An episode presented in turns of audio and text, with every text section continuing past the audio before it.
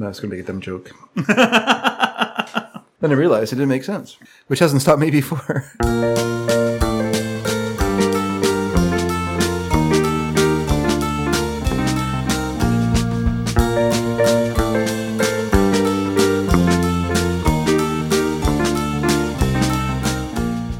Hi, everyone, and welcome to Sneaky Dragon. My name is David Dedrick. I can't disagree with that, but let me follow up by saying my name's Ian Boothby. Oh, and let me follow further up by saying my name is David Andrew Dedrick. All right, well, it's point counterpoint. I've got a cat named Cohen.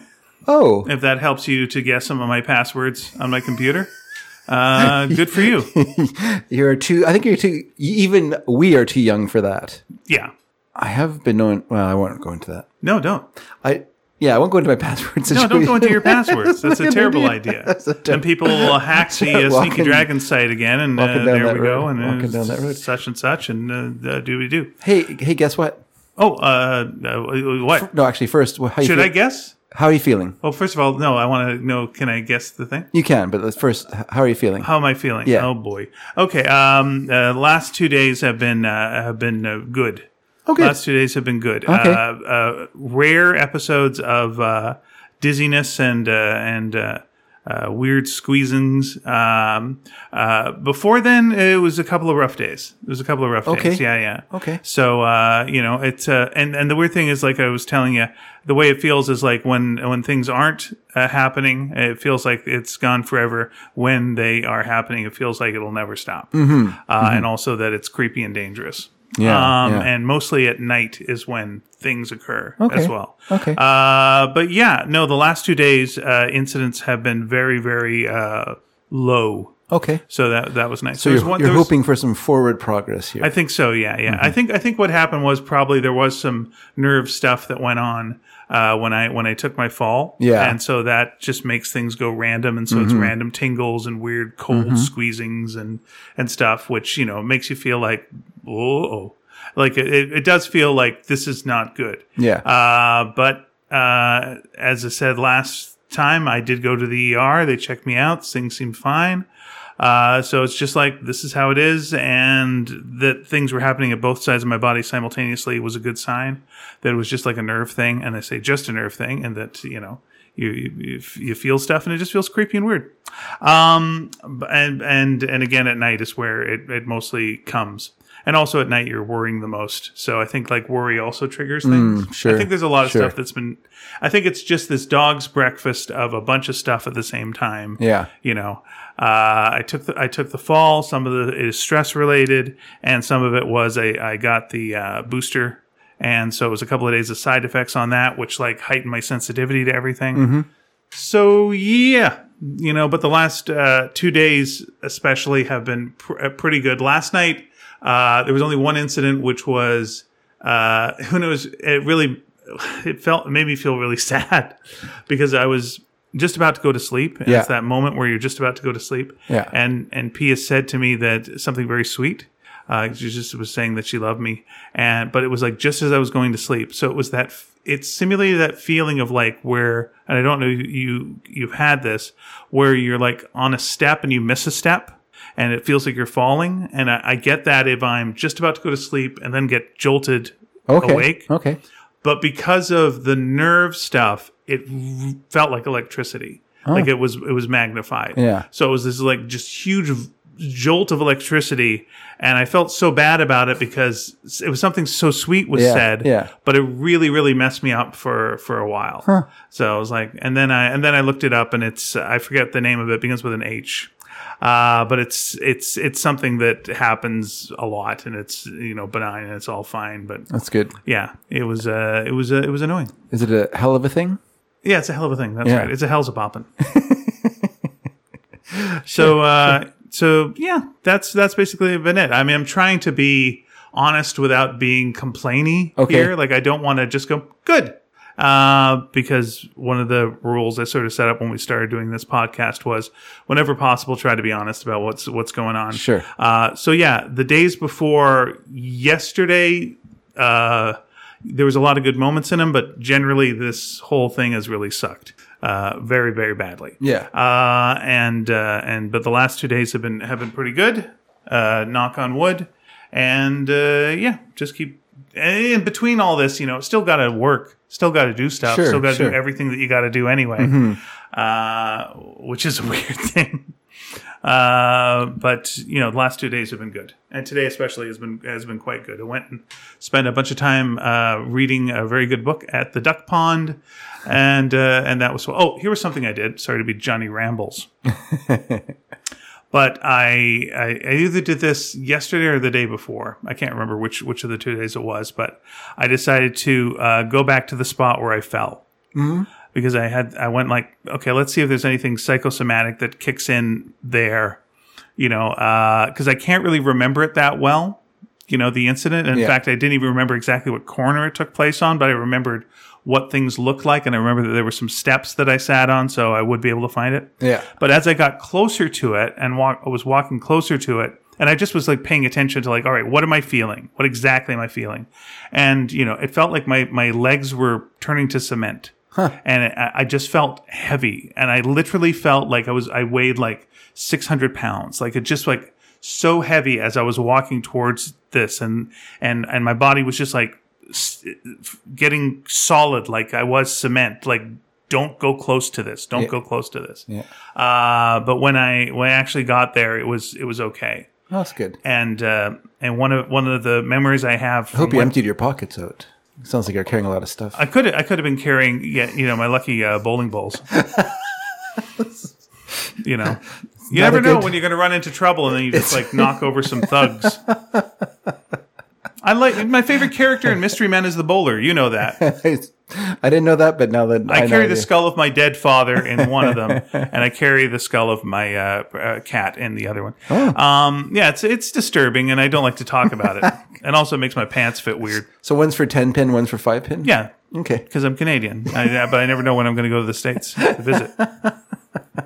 And then it was nice too because like uh, afterwards, you know, when I was there, Yeah. uh, you know, during the incident, as that's, I always like think, you know, all these people were around me, uh, you know, worried about me, Yeah. and I and I'm I'm trying to debate them into knowing that I'm okay, and uh, I lost that debate. Yeah, yeah. yeah. When you got blood Good. on the back of your head, Yeah, yeah. That's- no, uh, good. and, and they've been helping you off the ground. Uh, yeah, it's like, wait a second, no, let me tell you guys, everything's Don't don't want to make any trouble here. This is I don't want to inconvenience people. And then when I, you know, I'm, and because I'm Canadian, yeah, I don't want to make any trouble. I don't want to cause any bother. Yeah, yeah. So when I called my wife up, I was like, I'll just, I'll just walk over to the uh, urgent care, which is like, you know, three blocks away. But she's like, no, you're not. I'm like, no, that's no problem. Uh-huh. But there was a little bit of a regret that, like, I wish I could have walked to the urgent care. And so, uh, so when I was there the other day, I, I just went, I'm going to walk to urgent care. yeah, yeah. Also, it was right next door to the building I had to go to anyway. Sure. So uh, so I did that and I went, hey, I did it. Woo. so it was kind of an overcoming the fear, the Sure, fear yeah, thing. yeah. yeah. Just dumped some, but it was weird how literally heavy I felt uh, walking there. It was this, ugh, it was like in a dream where you just get heavier and heavier and heavier. Yeah. Yeah, it's odd. No, I can understand that. I can see wanting to avoid a place, you know, like you know, if you had a traffic accident somewhere, what you know, whatever, you just want to Yeah, a place that. that. you've had a trauma, Yeah. like a major trauma. And it was weird, like just being like on the steps and just going, okay, so this is where I was, and this is where, okay, all right. Yeah, because it's all so dreamlike. It was like literally walking into a dream and just going, oh, all right, yeah, but this was, okay, it was all real. Yeah, it's, it's interesting. Anyway, my what I say, uh, my advice still is don't fall. You're sticking to that. I'm against it. You're sticking to that. Okay, so uh, you were asking me at the Yeah. top. Okay. So guess, I guess what? Guess what? All right, now is it uh, You can ask some questions about it. is sure. it an event? no, Is it a, is it something from the that happened this week to you? it's not to me, but it happened this week. Is it something that happened to a family member of yours Yes, this week? Is yeah. it some something that happened to a family member you didn't marry? yes. Okay. Is it to someone who is named that, perhaps? No. Or you can't name. You can't name. All right. Well, it's another person then. Uh, it's a family member. It's a family member, Okay. Older family member, younger family member. younger family member. Okay. That uh, I think I've I've got the family member. Okay. Okay. Uh, did they win a lottery? Ah, I wish that was the case. Don't, you you wish, but but you're happy with what occurred. No. You're not happy with what No. occurred. Oh no. Okay. Uh, should I not be joking about this? No, no, it's fine. It's fine. Okay. It's not terrible. It's not terrible. It's not terrible. It, will it be funny in a year? It's already funny. It's already funny. Yeah. Okay. Does it involve slipping and falling? It does not involve slipping and falling. Thank you. I appreciate that. okay. Has a job been lost because of a funny thing that happened? No, no, no. It's no no job loss. Oh, okay. No job. but I'll say she's not working right now.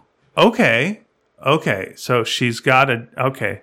Uh, she might. Be, is it because of her? Uh, she she doesn't want to work. Is she a hobo now? She is, Is she an old timey nineteen thirties? Right. She's taken up her bindle. Hobo. She's taken up her bindle stick and and she's decided to, to hop the trains. No, it, I'm going to turn over all the cards. It's not her choice. It's not her choice. It's not her choice. Yeah. Has she? ha- Okay. She didn't win the lottery. Has she married a millionaire? She has not married a millionaire. No. Okay. Very good. Okay. Ha- wait. Has she got COVID? Yes. Oh, boo! She got Why is the answer always they have COVID now? Well, it's funny though. She she suspects she has COVID. She tested as negative, Mm-hmm. but her friend, where she was staying, she was staying with her friends in Agassiz, and she uh, her friend tested positive for COVID, and then her friend's husband tested positive for COVID, Mm. and then all of his coworkers tested positive for co- for COVID, Right. and so Eve has tested negative, but she feels. She said, "I feel kind of gross, right. so I kind of think I maybe have it, and it's just not showing as." She got a fever or any of that? Uh, She, yeah, just kind of feverish and and Yeah. you know. okay. Well, but he- she's she's vaccinated, so Right, but here's the thing too: is like the things that you would do, you should do, Yeah. if you're feverish, Yeah. and feeling lousy, are the things that you should do. anyway, If you, yeah, anyway, like if you got COVID, right? So it's Yeah, like yeah. Mm-hmm. you should be staying home then, so you don't give your your your Yeah. coworkers the flu. especially because she does uh, pre and post school daycare with with little kids. So Yeah. she, you know, if she feels sick, she doesn't go in anyway. So Good, good, okay. Um, how many days into this is she? I yeah. guess that started what three days ago. Okay, so she's almost through. Mm-hmm. You know that that period. I was talking to Mary, uh, who told me that they they traded. Well, she went. She um, borrowed Eve's car, so they did a car trade in a parking lot. And Mary went in and bought them some supplies, and she said, "I the supplies were bacon, chocolate ice cream, and popsicles." So she said, "It feels more like they're having a sleepover than a COVID Sure. uh, lockdown, but that's okay." yeah. But um, what was kind of funny, the, the reason what made it funny was that her her friend's boyfriend, Yeah. partner, whatever, ball and chain is what we ball, call it. ball and chain. He's the RCMP officer in Agassiz. Okay. So all the RCMP officers are are sick with COVID. They got a real red surge going. So they've got a real red surge going on, and uh, so Mary Mary said, "Time for the big heist." to which I said, "You son of a bitch, I'm in." so, yeah, it was. Uh, okay, here's okay. You tell me if the. Uh huh. I'm trying to decide if this joke is. Uh, that's what I mean. Like, yeah. as soon as something happens in our family, it immediately a- becomes fodder for. Yeah, I was just discussing goof- this with my wife. I'm not going to say who this occurred to, to. Mm-hmm. Um, but um someone that we know, and this this will sound like, oh my god, We know, you might you have, know, someone that you know. you might have met them. Okay. Yeah, but you know, I don't need to drop those hints. No, no, it's fine. I was just wondering. You said, said someone we know. I just wonder if you meant Anyway, you and Pia uh, or me and you. A friend's uh, a friend's uh, daughter uh, um, uh, cut the tip of her finger off. Uh, Ooh. Yeah, not a lot of it though. Like Yeah, yeah. Mm-hmm. was- like at the time we were getting texts about it, and it sounded very bad. Sure. And then like, eh, it's just a little bit. Yeah, yeah. And it's like, oh, okay, but still awful, right? It Mm-hmm. was like an awful night of like getting texts and w- worrying about, Yeah, you yeah. know, the, the sweetest kid in the world. So uh, if that's a tip off. Anyway, oh, it is a tip off. Oh, now, now I got a second horrible joke. Oh, that's awful. That's good. But then the mom did sort of a light joke today. Sure. like on, on, on to to us. Yeah. and I was like, oh, I got a joke, but Yeah. might be not, Nah. might not not be the thing. Here now's the time. so instead, I'm going to say it to you, Okay. Which is like you know, so the the the the little girl, uh, she cut off the tip of her finger. Yeah. and I was thinking like, oh, well, you know, a fun thing to do would be, uh, you know, if if someone asks like what happened, Mm-hmm. you know, uh, for her to just look at the ground and just go, uh, never piss off the yakuza. Because she lost her finger. Yeah, that's right.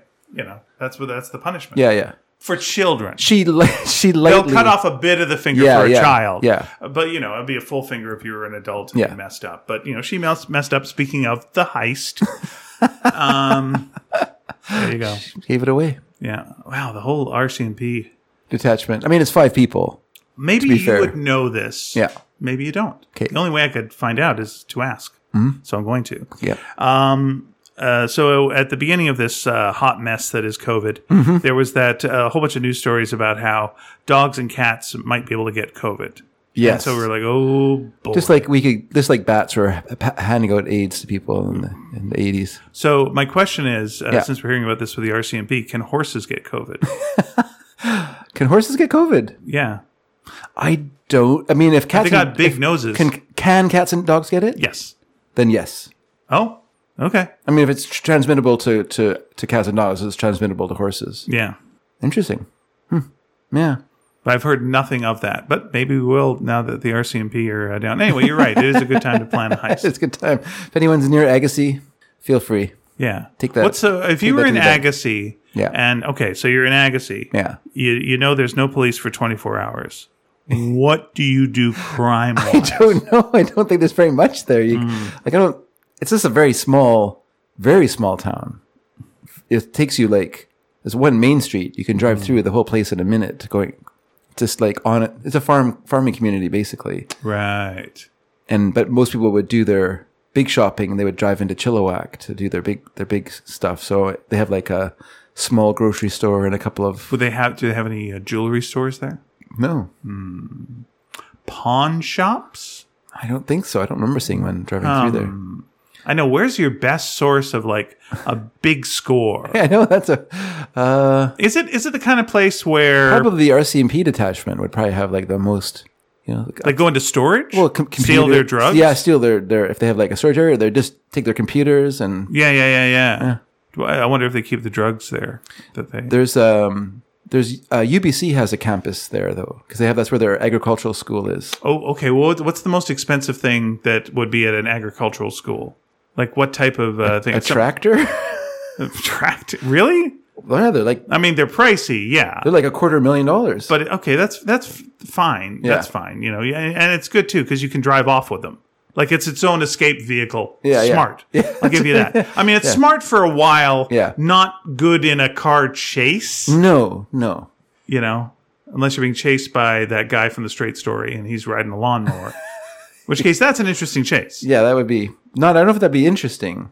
Maybe I, I'd like to see how that would go go down. Like who would win? Slowly, I think is what Yeah, we're looking yeah. for. If there was a race between a lawnmower Yeah. and uh, and a tractor, Yeah, actually, you can get. I mean, like tractors can go pretty fast. Actually, they go actually pretty fast. Like I used to why? zip around on the farm because you gotta get places. Okay, all right.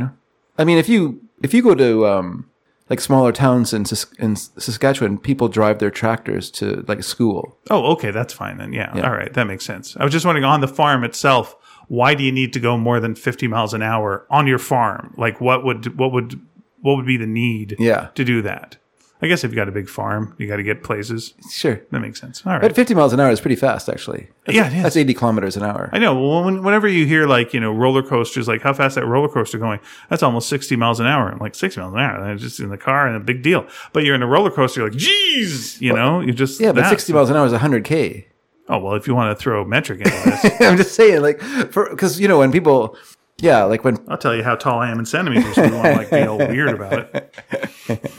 that's, that's a problem, right? Like if you came to Canada and you didn't understand that you were now in the metric system, Yeah. because you wanted to drive 100 miles an hour, that would be a real problem. By the way, you ever go to like say a government agency or something, and and they ask you like, uh, "How tall are you?" And they ask you like in centimeters, and like you 100 just I'm 184 centimeters. that's lovely. Um, that's lovely. But I, I was like when they asked me that, just like, Yeah. yeah, you know, people don't know that. Why are you doing? I know you do. That's fine. do you know how much you are in kilograms? I don't know my weight in kilograms. I don't know the. uh I only know my weight in bushels of apples. Oh, okay. Yeah. That's good. That's good. I'm a hay bushel way. Yeah, that's good. A hay bushel. sure, sure. Yeah. yeah, I'm weigh half a dishwasher. I'm I'm 17 turkeys. I've uh, I've been bartered for before, is what I'm saying. I, And I mean I mean uh, uh, turkeys in the summer, not to not your autumn turkeys that have oh no, fat- yeah, yeah, they're, fattened they're, they're, but you, you're, yeah, you're more of a scrawny Summer turkeys. Seventeen scrawny turkeys. scrawny turkeys. yeah, that's it.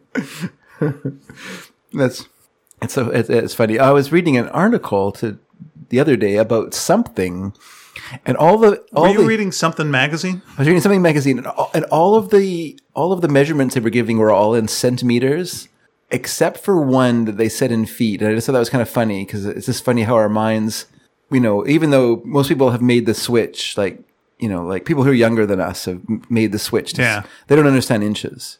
Like if you say inches to them, they're just like, I don't know. Like, they don't know how tall. It you know, it's, it's meaningless. Oh, okay, that's interesting to know. But yeah, we were like that. Uh, we were the caught between two stools generation of like starting to learn metric conversion, and then they just the government dropped it like a hot potato, and then so then we ended up this weird situation where you know we think of gas in liters, we have temperature in, in Celsius, but we still insist on measuring ourselves in feet and weighing ourselves in pounds. Yeah, I used to. I used to do like a, a kind of you know when when I did things that were like um, these monologues that they they would have. I, I do I do a thing about how uh, crime uh, and anything horrible uh, we bring back uh, imperial. Like immediately, like it's like a person was six feet under, and you know it was like a horrible car accident. You never mentioned that it was kilometers an hour. You know that guy was going hundred miles an hour when he hit him. Like he would never say kilometers an hour. It feels disrespectful because we're serious because it's crime. You know, except with drugs. Yeah. And like when drugs show up, hey, Metrixol was around. Look at Mr. Graham showing up. No one's no one's going ounces now. It's just Yeah, like, hey, yeah. Grammy, what you doing? Oh, nothing, just hanging around the cocaine. It's like, all right, Metric. Metric's got a drug problem. Yeah, older expressions like if you're doing a 40 or whatever, like you're a 40 ouncer, like, Yeah. you know, stuff like that. All that kind of slang for, for alcohol that we Canadians love is just out the window in, ter- in term, when it gets to metric. But I do love clicks. Hmm. You know, like I like, if you, you know, you're got 50 clicks. I just like, I like that as a, I think that's a great, that's one of the few metric, uh, Yeah, it's weird to me when we uh, w- when we're talking money and we put a K after it, like you know, ten thousand is ten K. 10K. Yeah. Yeah, which you know makes sense, but when it's talking money, it feels weird. It's like ten What? K. What? I don't know. That feels, makes it seem like it's even better. Really? Uh, Yeah. If I was to say, "Hey, Dave, would you rather have ten K or ten grand?" Yeah. ten grand. Grand. It's grand. That's something. Look at that. I think my, I would be, it's the same. I mean, 10 grand is, is Oh, by the way, you're right. It is the same. Yeah. But it feels the same to you. Ten like ten K feels impersonal. It Well, feels the way you say it, it feels like the government is uh, owes you some money, and so they're giving you the ten K. Yeah. But you better report it. But like ten grand feels like woo. Yeah. I just got ten grand. That you won that on the lottery, or you know something something good happened. You know, it's like Yeah. it's nice.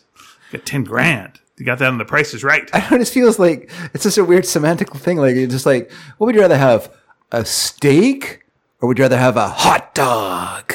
Have a hot dog, or would you rather have a steak, or would you rather have a hot dog? It just feels like I don't know. Just You more the way you're saying you, you seem very angry about the hot dog. Like the way you're presenting the hot dog, I don't think it's coming across in the way that you expect it is going to. Do you want a hot dog? it's a hot dog. Okay. Mm. But whereas you're you're ten grand. yeah, there's know? some. I would. I or ten k. No, you made you that hot dog sound suspicious. Ten k or Yeah. ten grand. Yeah, I wouldn't want to be alone with the guy giving me that hot dog. I'll take the steak. I think the stakes are higher with the hot dog. Hot dog. That said, I'd, I'd have either. I like a hot dog and I like a steak. Yeah. Yeah, I'm in the backyard. Both taste good. That's why it's called a tube steak. Yeah, I don't think they call it that for the, the, really any. Dude, when was the last time someone offered you a tube steak? No. Again, I wouldn't want to be with a guy who who calls it a tube steak in the backyard either. Wasn't there a wasn't that a hot dog stand for a while? That was Mr. Tube Steak. Was it? Yeah, I think Mr. Tube Steak was a was a hot dog stand. It's a very unappealing name. but it was a hot dog stand that would advertise on TV, if I'm if I'm remembering correctly. I think a more appealing name would be tube filet mignon.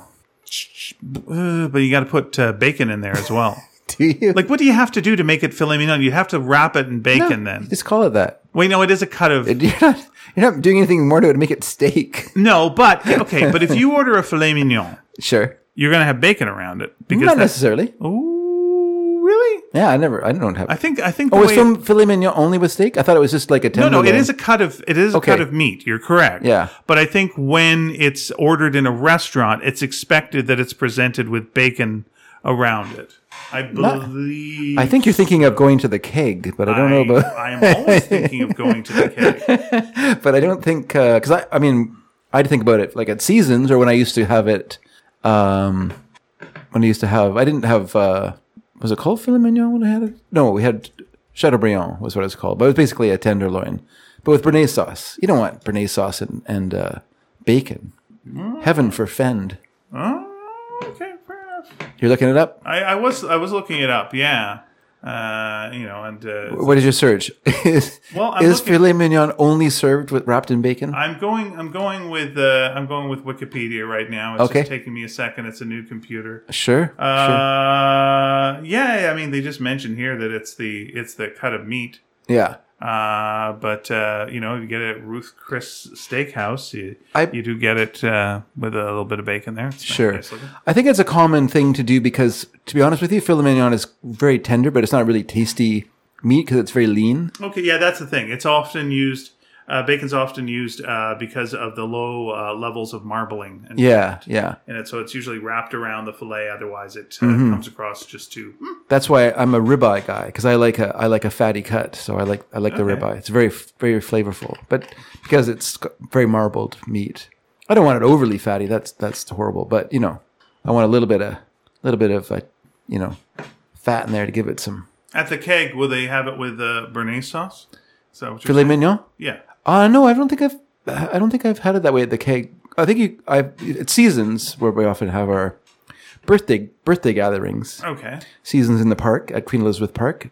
The, one of the restaurants with the most beautiful view of in Vancouver. Oh, nice. Because you sit you sit in Queen Elizabeth Park and look over the city like back towards the mountains. Oh, It's very nice. We went there um, for Eve's birthday. We went late because because um, of the rain washing out the roads. The, the girls we couldn't get we couldn't get together when Eve's birthday happened, so we had it after Christmas. But it was so nice to be there, sitting you know sitting and looking over all the snow covered trees down into the city and all the city lights and everything. It was very nice. Uh, it would have been even better if my back hadn't been killing me, but that was okay. now you see, I have not asked you about that. Let's uh, get back to back talk. This is the, Back this is to the back to the back talk. Okay. And now, uh, Dave, how's your back doing? It's it's better. It's not 100, percent but it's better. Okay. Yeah, it's fine. It's okay. I mean, I had a bu- really busy couple days at work with a lot of a lot of lifting. All right. Now, what are you? How, what are you doing to compensate for uh, back issues, uh, or are you doing anything? Like, you got a back? You know, any protection? No, I don't. I don't use a back brace or anything. Okay. I don't. I don't know. I don't. Just don't feel comfortable using one, or it doesn't look like it. I just don't understand how it's doing anything for you. do you think back braces are fake? I don't think they're fake. I think they have a use for peop- for certain people. I have a pretty solid core, so you know, it's just a, for me. It's just a more matter of concentrating. N- Now, know. do you do do you do a lot of core exercises? Is that why you got a core, Mm-hmm. or just like you were born with good core? I was not born with a good core, Okay. but I do. I do a core day as part of my workout. What is your core day? Because I got to work on my core. What's your core day? What's my core day? Yeah, Uh, okay. Well, I do, just apple cores. I do do it. I do it with a mat and a ball, Okay. and I do ones where you do kind of like like you're gonna plank, but you have your feet up on the ball. Then you pull the ball towards yourself, so you kind of arch your back and pull your legs in. Then you stretch back out, and you do that twenty times. Oh wow. Okay. And then I go from that to um, what do I do after that? Oh, I do what are called dolphin kicks, where you kind of go halfway along the ball, so the ball's kind of around your groin area, and then you you lift your legs up in the air, while kind of keep still keeping like a a push up kind of position, but you you know you kind of lift your legs up as if you're a dolphin apparently, and then Sounds like something a dolphin would do. I go from that to what are called dead bugs, which is where you lay on your back and you transfer the the uh, ball from leg to leg, and it's hard to describe how you're doing it, but you're laying on your back with your legs up in the air, and you have the Wave you like have you the just ball, don't care. and don't wave them like you just don't care, and then you kind of kick the ball out, holding in, holding the ball in your leg, and then you transfer it to the other leg, and you do that back and forth, twenty times each, and then I do another one where I stay in the same position, but I put the ball in between my legs, then I lift my legs up and take the ball, and then I put it over my head. Then I put it back between my legs, which are still there. Hmm. Then I put them down on the ground. And I do that 20 times. And that's agony. Is And- it? Oh, yeah, that's a tough one. And then I do planking. I do planks. and then I do um, As a tribute to our prime minister. and then I do uh, sit ups on the ball. Oh wow. Okay. How do you do sit-ups on the ball? You just sit on the ball, you stretch your legs out, and then you just do you just kind of do Oh, okay, sit-ups. all right. It's not it's not that strenuous.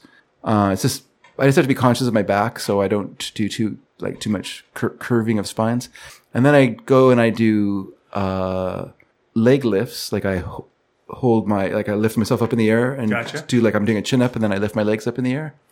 And then I do uh, two sets, each ar- one one arm each of uh, like I'm ch- making a ch- like I'm chopping Okay. with like I hold the weights and I just pull the weights as if I'm using an axe and I'm chopping wood. Right. And then I start that all over again and I do it three times. Oh my god. How long does that take you? It's pretty, not too long. I can't can't think of exactly how long. Maybe 45 minutes. Okay. Yeah, it's pretty good. It's a good workout. And when you do it, when you haven't done it for a while, you do feel it. So then you go, it's working. so that's good.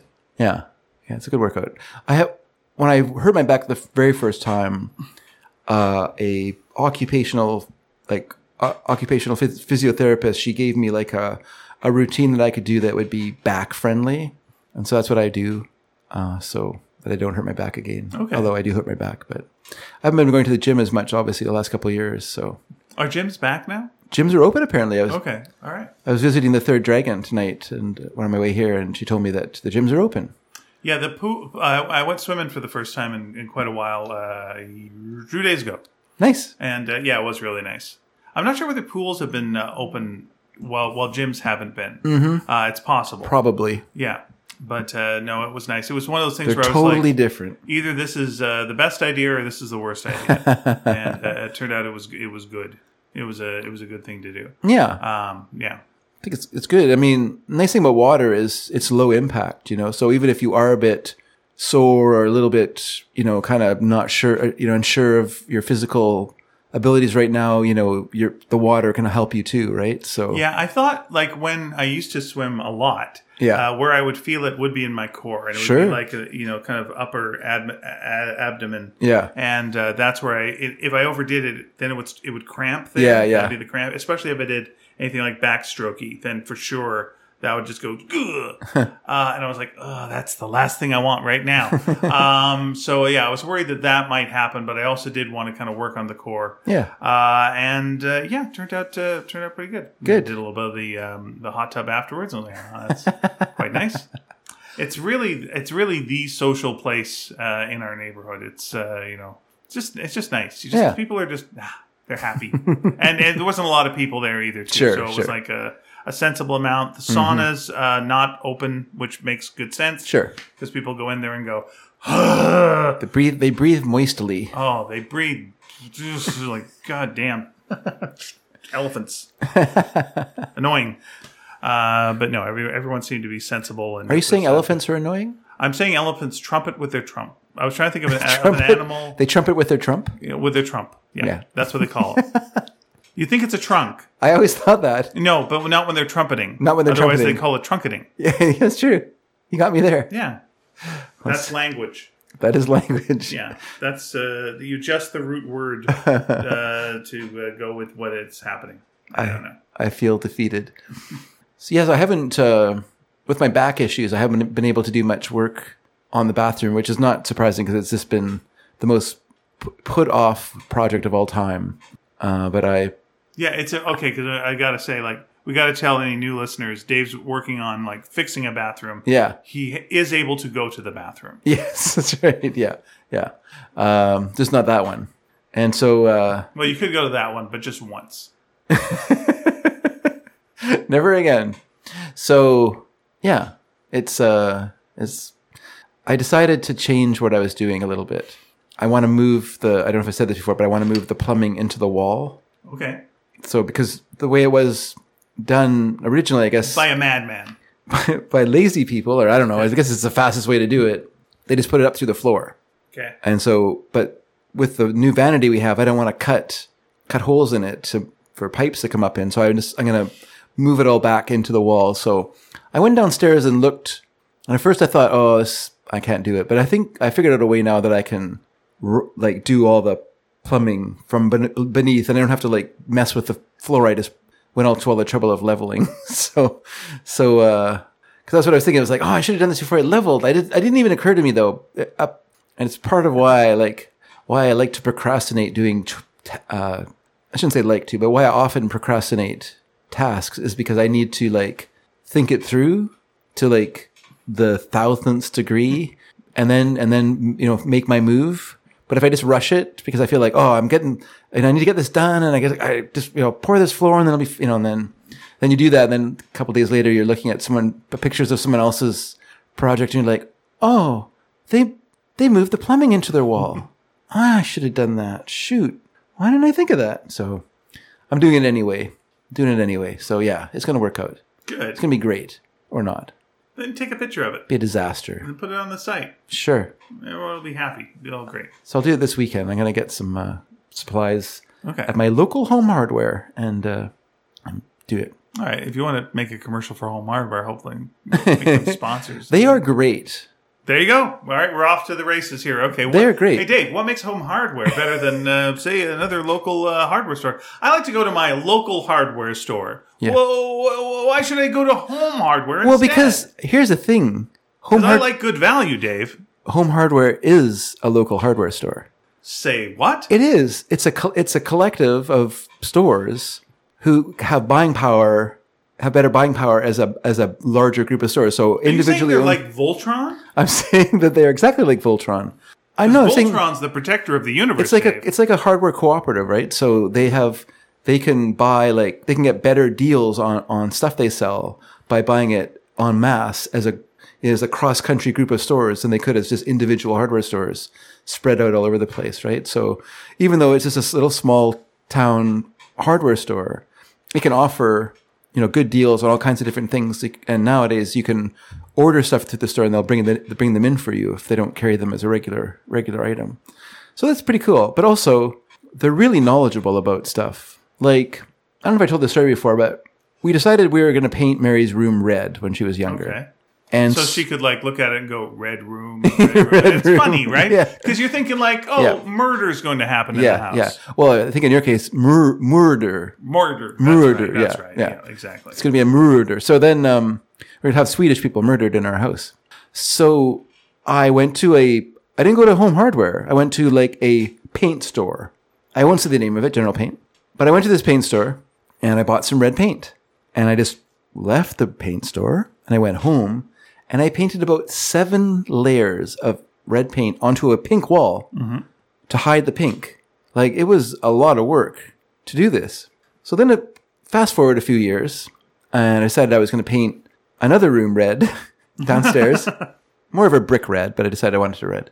So I, I went, I went to Home Hardware this time and I was going to buy some paint. I bought the red paint and the owner was there and he said to me, you should also get some gray, get some gray primer and paint that on first and then paint on the red paint and you'll get better coverage. And I'm like, oh, so I bought the gray, gray primer. I put it on two coats of the red to get, to cover that. And I'm like, why didn't they tell me that at the other store to do, you know? And so to me, that's always impressed me that I went there and they were able to like give me good advice and save me painting another five layer, uh, coats of paint onto the walls. So yeah, that's a good example of like where they're at. The other thing I liked about that owner, I don't know why I brought it up one time, but we were talking in the store one day and I brought up this book that I'd found called, I can't remember what it's called now. I wrote about it in We're So Jar. I did a little review of it. Mr. Oswald's, I think it's called Mr. Oswald's, I can't remember what it's called now, but it was like a, a it was like a, a comic strip about being a hardware store owner Okay. from like the 1920s and 30s. And I just thought it was really fascinating. And I mentioned it to him. And he goes, "Oh, they used to run that in our in the when my the hardware magazines that I would get as well, like the, the you know like the like sort of you know what I mean, like the hardware store owners magazine, and they would have that in there. And he's yeah, I love I love that strip. And he wanted to borrow my book, but I was I don't know, I'm not I just don't like loaning people I don't know very well books, so I didn't loan it to him. But but yeah, no, it's uh it's kind of interesting. So I just you know so that that so he knew this comic obscure comic strip that I found like it was just like a call like a university press had you know done this big volume of it and Oh, uh, yeah it was really cool and it's kind of fun to read because it, you just don't think about what the life of a hardware store owner would be and it was a, a lot of stuff in there and it's even in, sort of interesting things like there was one strip where this guy's one of the guys who works in the store, his wife decides she's going to get buy something, but she buys it through mail order. Okay. So she cuts out all the people in the town. And so then there's this domino effect of so and so not getting a sale from that. And so he can't buy something from someone else. Okay. And someone else can't buy something from them. And it goes all the way back around to Mr. Oswald, who doesn't make a sale. And he tells this guy, I know I said, you know, we think talk about you getting a raise, but I just lost a big sale. And so I can't really afford it right now. And that comes right about, you know, and it's all from this guy's wife doing this. So, and it was just kind of interesting, like thing of Yeah. chain of like how a small town economy works and blah, blah, blah. And I thought that was really interesting. Yeah, it was a good, it was kind of an interesting book. Uh, I recommend it. I found they actually had a copy of it once at um, at uh, Pulp Fiction, by where we used to record Oh, by the cool. office. Yeah, and I was like, oh, I was so tempted to buy like to have another book of it, but wh- why? why? I just left it there for some other lucky person to find. Because yeah, it's a good, it's a, it's like a good strip. It's funny So if you live in Vancouver, maybe it's still there. because the guy who drew it, wrote and drew it, he was a hardware store owner. Oh, So it's his own personal experiences as a store was owner. It, was it well drawn? Oh yeah, Huh. yeah. It was kind of like in a kind of like in a mutton Joe, Je- Mutt and Jeff kind of way. Yeah, just yeah, ask- yeah, yeah, I, when you were just describing it, the, Yeah. I was just picturing it in Mutt and Jeff style. yeah, yeah. You know, googly eyed guys, and it just but Yeah. well well done of that that time period. You know, Mutt and Jeff and Barney Google had similar looks. Sure. Like, well, Jeff I think did. and and the Gumps and all those kind of strips from that time period all kind of look the same because you know they all drew in pen and ink, and and that was sort of the style of the time. And then you get innovators who came along like Alex Alex uh, Raymond and and people like that who changed, you know, brought a different style to. to did anything ever happen with Mutt and Jeff? Like, did they ever become like uh, movies or anything like that? I don't know. They must have had. 'cause They were very. It was a They very popular. so popular. It was a very popular. But I strip. can't. Like, I'm I'm, I'm trying to think. Like, was it ever a uh, a cartoon show, or did anything ever happen? What probably, you know, I bet you it was like a radio show Okay, let's take a look.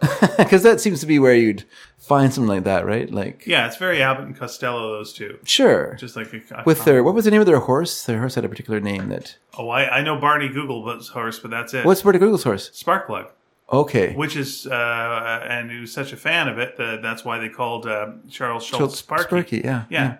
All right, let's see, Mutt and Jeff. But I don't know what I didn't know that Mutt and Jeff uh, had a horse. Now you're now you're interesting me on that. And Gary Groth, when he interviewed Charles Schulz, Schulz insisted that he call him Sparky, and he had such a hard time with that because to him he was Mr. Schulz, and he kept saying Mr. Schulz, and he say no, Sparky. Yeah. Well, my wife's on the cover of the next comics journal. I and She also know. she also demanded to be called Sparky. and did Gary Groth was he okay with that? Uh, he he he was just confused. uh, apparently, there's a bunch of stage shows. Okay, okay. Uh, there was uh, then a whole bunch of live action shorts. Hmm? Then there was uh, animation. Okay. Yeah, and uh, and there was a, a feature film Oh, uh, was released. Uh, consisting of 11 redrawn, colorized Mutt and Jeff silent films, uh, with a short called Slick Sleuths uh, used as a frame. Uh, and the film was called The Weird Adventures of Mutt and Jeff and Bug Off. so, uh, because these uh, these animated shorts were from 1916, okay. uh, and so they added new dialogue and soundtrack songs. Yeah, So guessing, okay, here we go. yeah. Uh, where when did this redone feature film? Sure. Okay, remembering the original was 1916. And this one has this one has talking in it. This is talking, yeah, because they did vo- they did talking over. Uh, it was 11 redrawn, colorized Mutt and Jeff silent films. Uh, now with talking and, and added dialogue.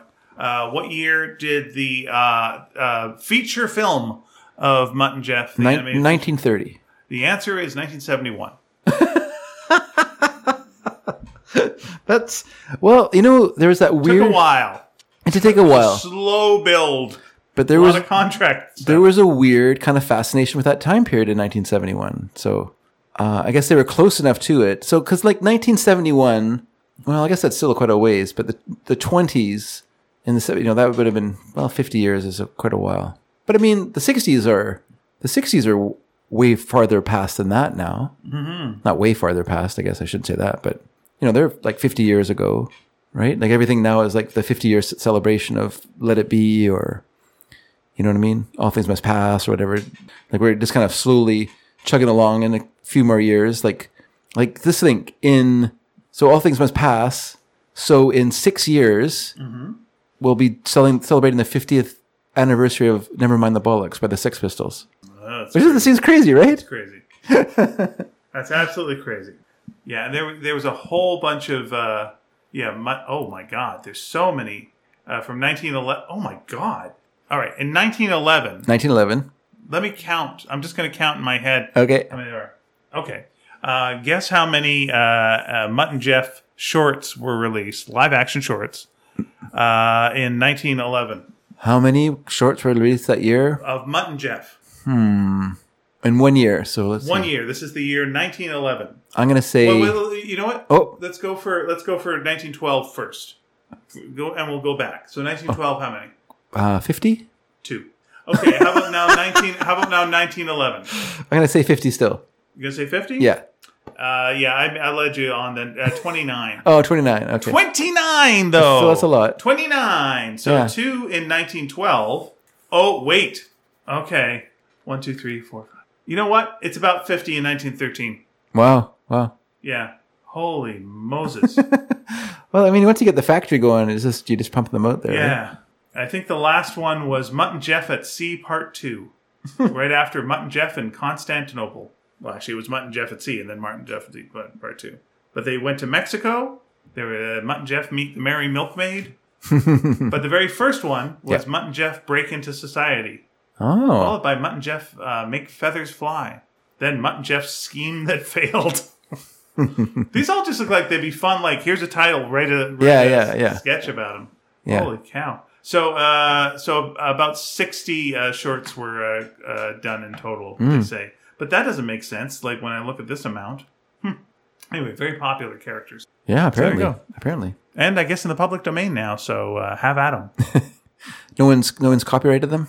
I don't think you can. There's been no if they? Were around in 1911, then uh, then uh, there you go. And especially if like all those, um, uh, yeah, all those silent films for sure.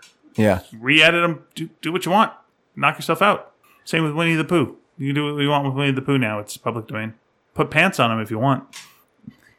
What's uh what's cool for for weirdos like me is uh, is right now because of the 60s a lot of there's a lot of like uh small releases of of like studio stuff because they want to copyright it. They don't want it to fall out of copyright so they just release them very do very small releases or they might do internet only releases. So like like the beach boys for instance you know there's like from 1965 let's say there's like a whole bunch of like or maybe 63 or 64 there's like all this in studio stuff uh, and they treat it with they do it with care as well. It's like not garbage. So you get like a cappella songs you'll get just instrumental backing tracks you'll get uh, session highlights you know of them recording and talking to each other and stuff like that. Just right there. Have at her. Got to get it out there because we don't want it to go out of be out of our control. So so they just keep like pushing this stuff out there. So you get these weird little things like they just they did couple years ago they did like the late 60s albums all the stuff from them so you can listen to you know once again instrumental bed like the tracking sessions. You can listen to the the a cappella versions of songs just the voices you know. They just strip they strip the music out of it so you can just hear the the way they the way they harmonize and stuff. And they did one from the early 70s the feel flows it's called. So yeah it's just really cool that for like i say it's only for weirdos like me but what the hell?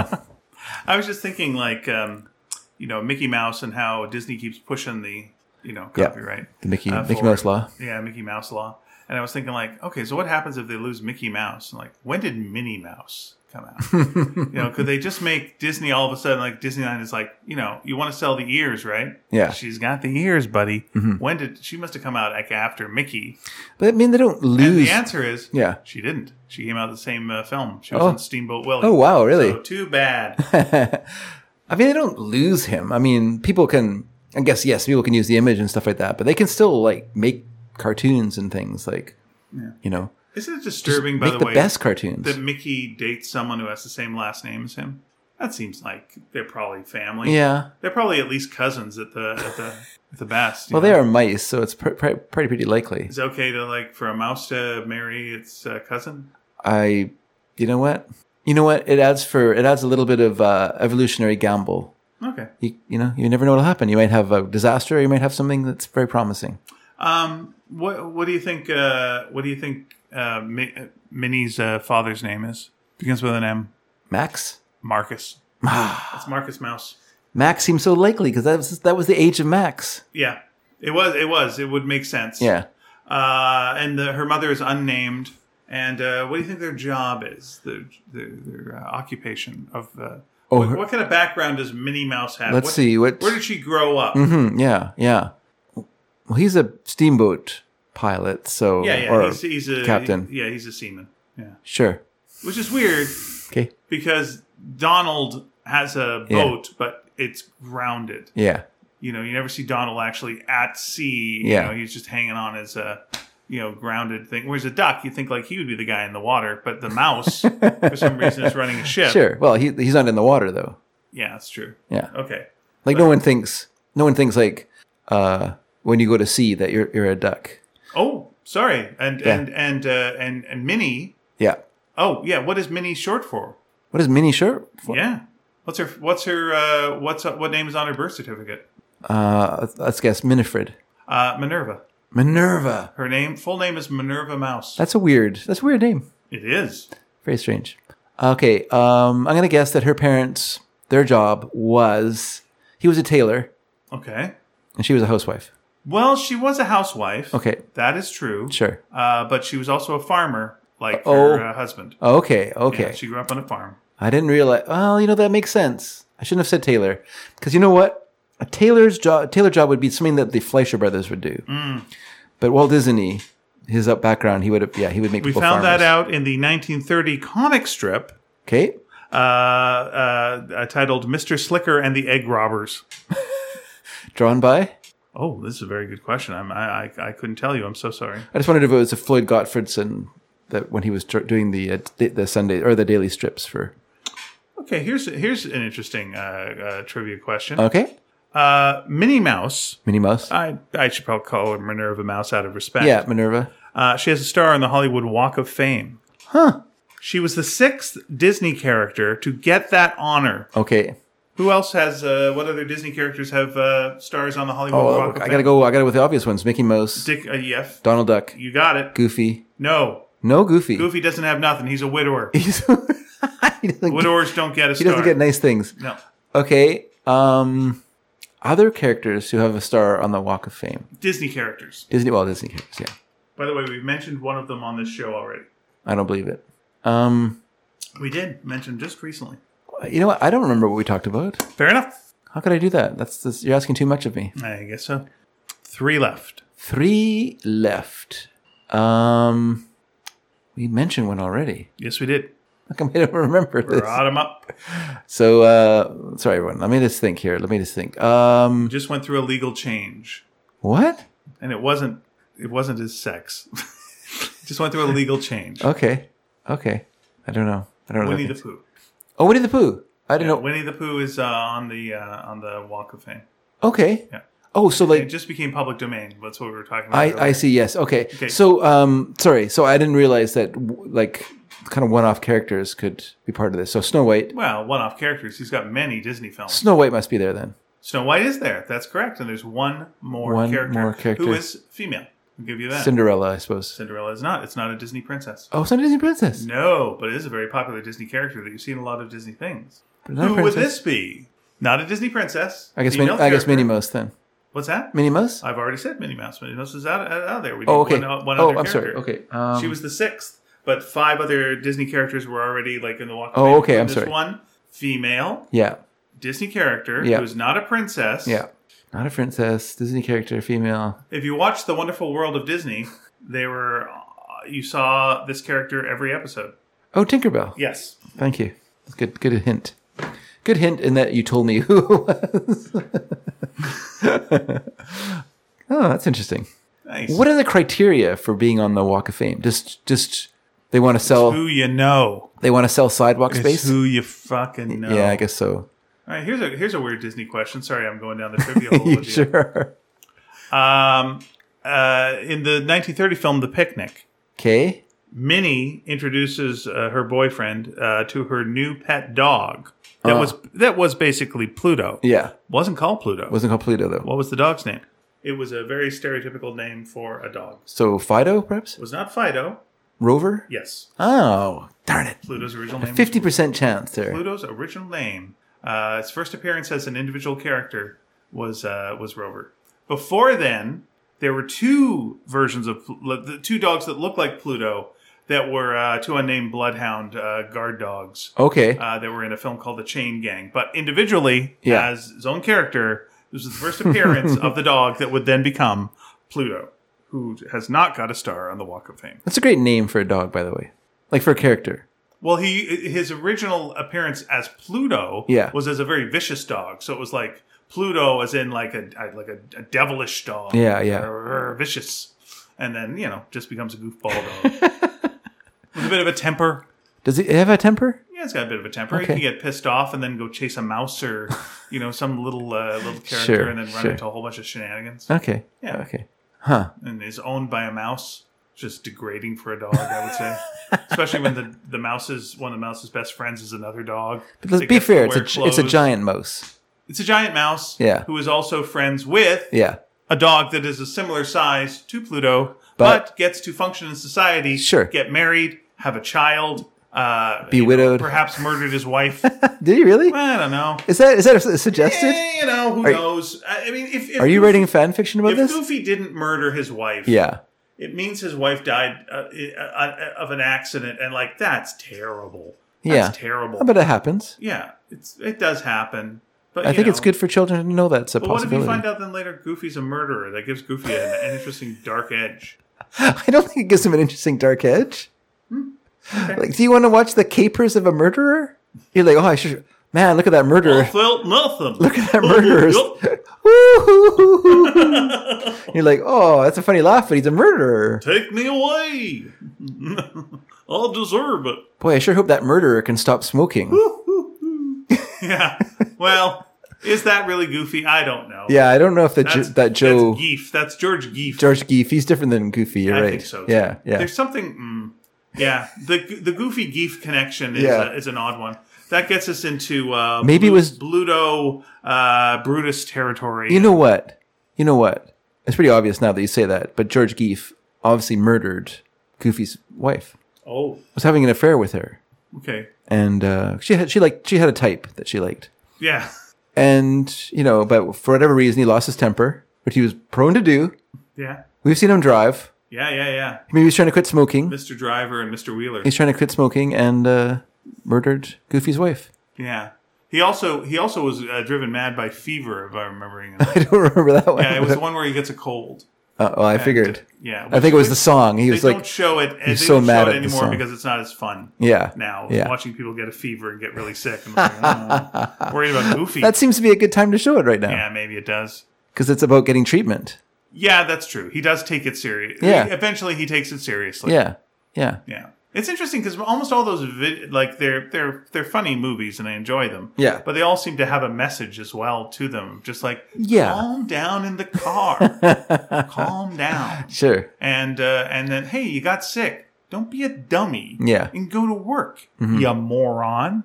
You know, Yeah. it's the fifties. Uh, we we learn this now, and then people will know this for the rest. Of I feel time. like that was a time of messages, though. Hmm. I feel like that was a real time of messages, and, and I mean, I mean, let's face it, that com- commuter culture was brand new when they did that cartoon about driving. Okay. Like before that time, there were no, there was no commuter culture. You know, like that was totally from the fifties. okay. Like the whole interstate project that changed how American cities were made happened in the in the early 50s, late 40s, early 50s. So so that was brand new. Like the idea of like driving to work, you know, like not not going on the train, not being on the subway, not working locally, but the idea that you worked somewhere else from where you lived, and that there were commuter, you know, suburbs and stuff Right. that didn't exist before. so rush hour didn't exist before. No, no. When did rush hour come into existence? I would say, I guess the fifties would be a time when, you know, uh, you know, as yeah, up to the did like you know, there was no idea of that before. I guess, I guess Los Angeles had like smog problems in the sixties, Right. but that's that's more because of the the geography of of LA. LA's in a basin, and so there's air forces. The, the ocean air and then the mountain air forces the keeps the air from moving out, so you end up with this big. It's kind of like here in Vancouver. Like, where's the worst place? Which place has the worst air quality in Vancouver? Hmm. Hope, Oh. because? Yeah, because that's where all the that's where all the the smog That's so strange because like I, I just remember going to Hope, like Yeah. it's in driving out of Vancouver and, and driving to Hope, Yeah. Mm. and that's where we got out of the car and just went. It smells great. It smells great here. Like Sure. this is really crisp, clear air. sure is. But it's till the bad summer, smog. till the summertime comes. Okay, fair enough. all the all the uh, all the hot air gets blown up the canyon. Yeah, that's interesting. Yeah, it's uh yeah, I'm looking I'm yeah, The Cold War was the film where uh, he, he had a cold. Uh, I'm just oh, trying is to it look symbolic of our of our battle against? Uh, up. Oh, that's interesting.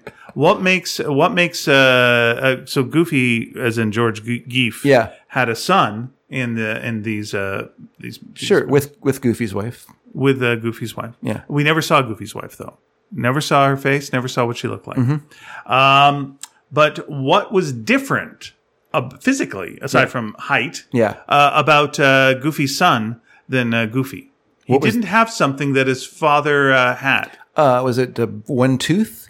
Um, I don't know about that. I think he did have those Oh, uh, okay. weird teeth, Okay. uh, but he didn't have dog ears. Oh man, I was gonna guess. I was gonna guess only one dog ear. Hmm. I was thinking of the rabbit from Life in Hell. Oh, uh, uh, Bongo. Bongo, yeah. Yeah. Um, oh, I would have been half right. Yeah, I love going down the uh, George Geef rabbit hole. um, speaking of uh, films, Films, yeah. right, without spoiling things, Okay. I finally saw that Matrix movie. Oh yeah. Yeah, yeah, I saw it. Hmm? So, uh, yeah, that felt like uh, okay. And knowing that, uh, you know, uh, we know a storyboarder from that. Sure. And uh, nice Yep. fella. It's all it's good. Yeah. Uh, uh, okay. So uh, that felt like a TV show to me. That felt like uh, you know something you'd see on Netflix or you know Disney Plus, Okay. or something along the whatever you would see. Like You're saying because it's kind of scaled down in. yeah, kind of scaled down. Uh, you know, kind of an interesting concept off the top, kind of introduced, not completely delivering on that, but still, you're you're kind of like, yeah, it's nice to see these characters. it's nice. That's nice. And again, not spoiling anything, but not a not anything. I don't think there was any reason really for it.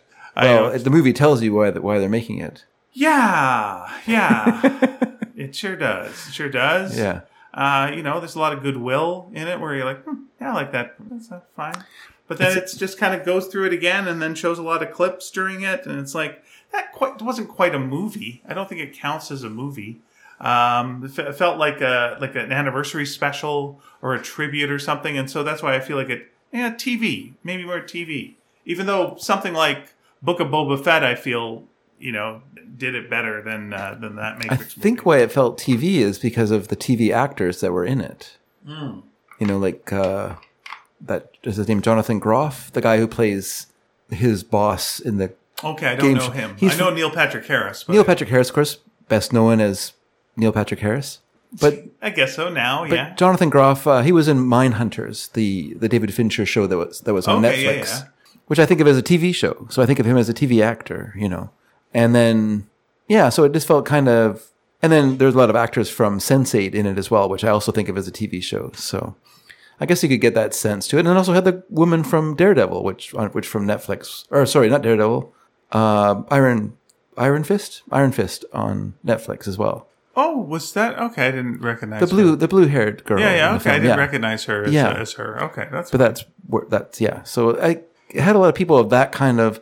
So that felt a little scaled down in terms of like like someone was getting two actors were getting big paychecks yeah. and a lot of other people were doing okay. I guess for me, you know, the thing you get with a Wachowski film, whether you like them or not, Yeah. is you go, well, that was a big idea. That was that was weird. Mm-hmm. That went. So, that was not like any other movie I've seen. And this was the first. This was the first one I've seen that they've done, or that one of You- them. I wouldn't done. say that about Bound, which I feel is just kind of like a, a hard boiled or you know film noir sort of riff. Is that the um? Is that like from a long time ago? Jennifer, Jennifer Tilly, I think. Oh yeah, uh, yeah. that's yeah, yeah. I get. it. But from Matrix on. yeah, yeah. Matrix is a big idea. Matrix was like Matrix a hard big- sell. But even like Speed Racer, as like you Yeah. know, I'm not a f- Speed Racer fan, but it's like, well, that's a big. it's a visual. weird- It's a very visually interesting Yeah. film. Yeah, they do I mean, a lot Jupiter of big ideas. Ascending, you know, whether you like it or not, and I've grown to like it over time. Is is like well, brainwashing, if that's the case. What's that? Oh, I've just been been brainwashed. Obviously, it could be, and you're a member of a cult now. yeah, I'm fine with that. Yeah. Um, but it's like that's weird and big and what bees recognize royalty. And he's a he's a Royal jelly. you know yeah royal jelly. And he's uh, you know uh, tatum is like on a uh, flying skateboard but he's a werewolf. And it's like well okay. I haven't like i could honestly tell you i've not seen this movie before like it or not. Yeah. that seems new to me. You know cloud atlas not is it cloud atlas Cloud Atlas, cloud atlas again that was a confusing mess for me that I watched on a plane. I was like, oh. But again, I, I haven't seen that before. I like that they I like that they like big ideas, and I feel like this movie. I mean, for for one thing, it's only Lana Wachowski, not Yeah. Lily Wachowski, so it's missing half of the team that put their minds to make Right. to make the Matrix, and I think that's a significant And difference. to make all those other movies as well. yeah, yeah, yeah, And then I, so I think that's a significant difference. And I, and I did what read. I watched a review of it that I that I thought was very interesting and kind of made me go, hmm. Which was this person read it as like a trans, like a coming out story. Okay. For, for, like, I, I've heard that The Matrix itself, the original, Yeah. is kind of that as well. But so what was the coming out? Uh, just a story. transitioning. yeah, just a story itself. But someone who needs to. I, I can't go through all the things because I, Yeah, I watched like I watched this thing once while I was folding laundry, so I'm not going to pretend I'm an expert Okay. on this reading. But I just thought it was an interesting take on it, and I went, "Oh, I didn't think of it that way," because I know that someone I know was very disappointed by it and called it like uh, a fanboy, you know, like for for fanboys, and I was like, I don't see it that way because. I don't want to give away the ending, but the ending to me is like a complete reversal of what fanboys would want for a movie like this. Like what, you know, people who are like angry at woke movies or whatever are not going to enjoy the end of this film. You know, they're going to be like, oh, damn it. You, as usual, it's this, you know, like the critical drinker is not going to like this movie, you know, Okay. because he hates women. Yeah. And so he's not going to like how this movie goes. So that's, that's just how it goes, you know. Uh, he says he doesn't, Oh, of course he does. but Yeah. If you've watched his movie, his movie reviews, which I made the mistake of watching a couple, I know, mean, the way you know that someone doesn't have issues with women is if they make you say sign a form saying that they're not a misogynist. that's always a good sign. That's always a good sign that Sure, you got sure. a good, healthy relationship Yeah, with yeah, women. That's exactly. that's. Uh, if I don't get if I don't get someone asking me to sign a form, I'm Yeah. just like this guy might have a problem with Sure. women. Yeah. If your if your objection to a, a character in a movie is that it's a high level person played by a woman, if that's your objection, you might have a problem with women. I'm not saying you know. I just the little things I've Might noticed. be a redneck. I've just noticed watching watching reviews of people that you know by people that uh, there's a point where I turn them off, and it's usually around there. Yeah, I think uh, like I, obviously this was a tribute, a, in, a, in a weird way, a self tribute to the Matrix, and in, in that you're showing so many clips of the previous one. That you're going. Mm-hmm. I That was a just I felt movie. like those were attempts to like familiarize ourselves with movies we probably haven't seen in 15 or more years. I've not seen But it's but uh, I've not seen a single Matrix film since they were in the theater. I mean, the one thing. So I appreciated those little back backflashes. I was about to say the one thing that Ghostbusters Afterlife didn't do was have them sit down and watch the Ghostbusters movie. Yeah. But they did. They did at one point. They actually did go to YouTube Yeah. and they watched a scene from the Ghostbusters movie. They Okay, did. okay. They watched the ad, the the uh, the, The ad. ads, They were yeah, willing yeah. to believe you ad. Yeah, yeah. So I was like, no, no, that did, that did happen. In But that in- movie. but in- that one to me is like To be fair- fanboy. to be fair to that universe, I mean that is in the universe of Ghostbusters that they made an ad and it was on it ran in New York City.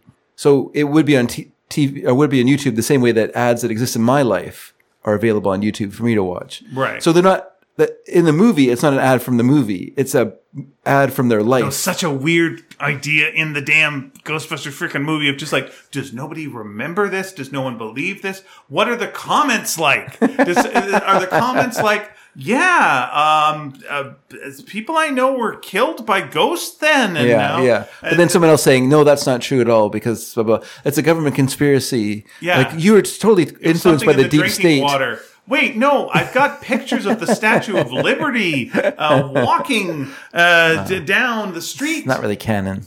Ghostbusters 2 isn't canon? No, I don't think that's canon. I've never seen it, so it can't be canon. Oh, all right. Well, that's fine. okay. Well, well, there you go. Asked and answered. Uh, I'm, yeah, I'm, I'm glad not- that you watched. Uh, I think personally, I thought it was better than the.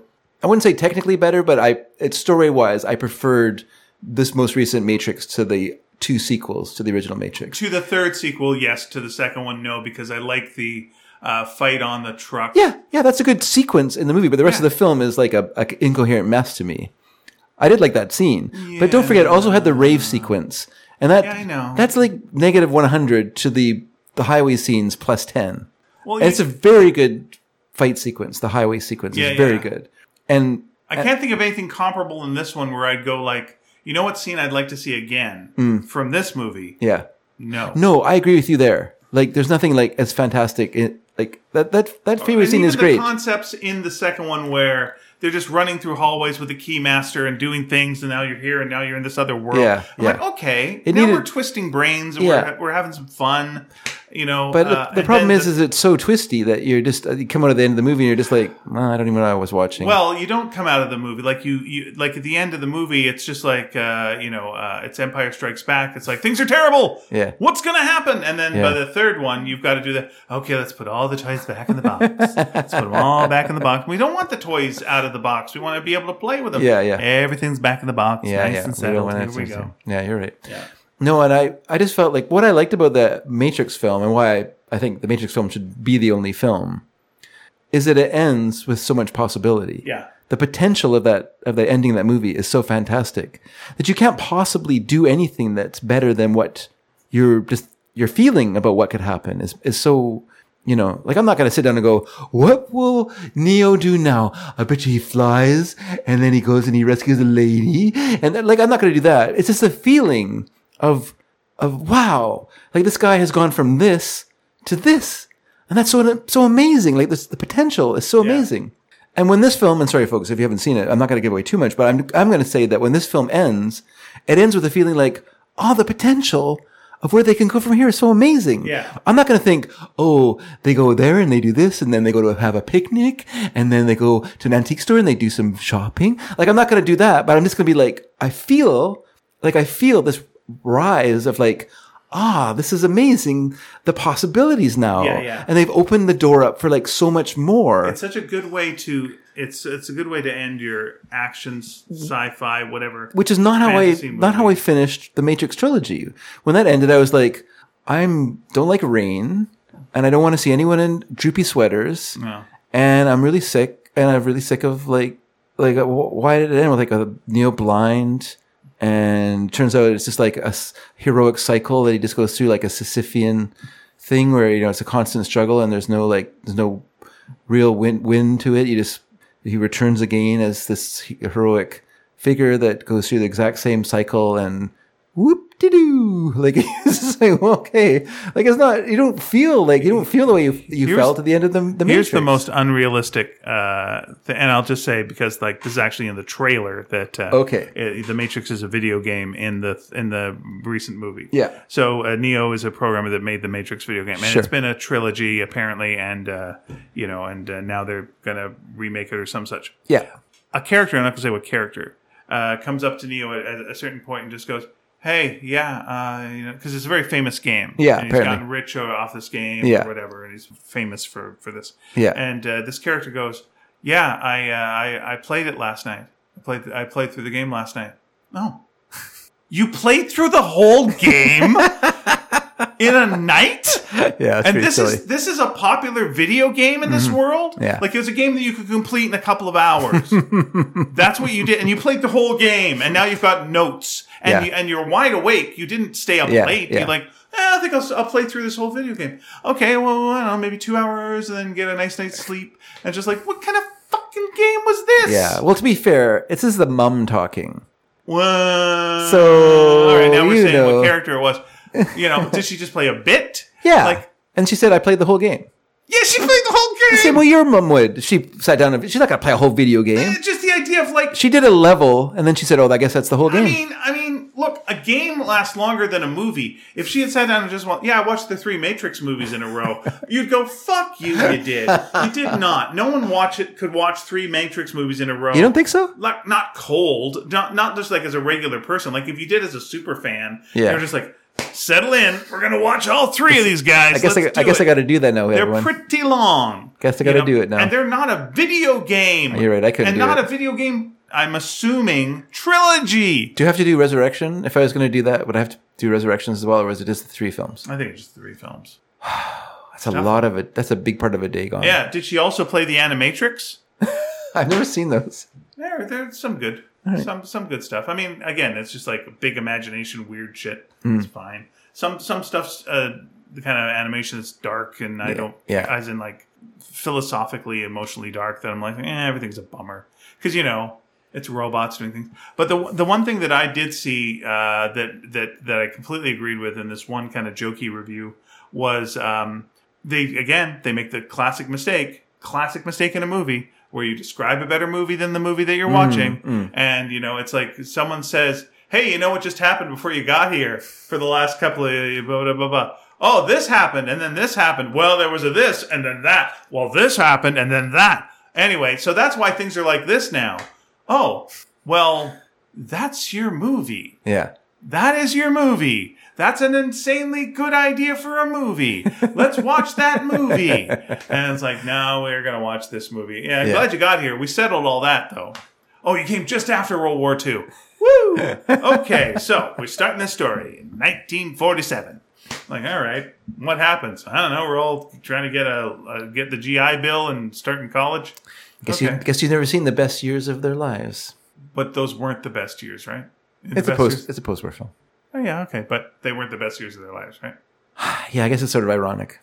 This is the thing. The reason I know that, even though I haven't seen it, is uh, uh, there was a couple of debates I got into about uh, the Y: The Last Man uh, TV show title, where uh, people were like, "Yeah, but you know, it's like uh, th- people have problems with the title and what." And some people are, you know, for for various reasons. Then, uh, but other people were having problems with like, "But he's not the last man." It's like, yeah, it's a mislead. The title's a mislead.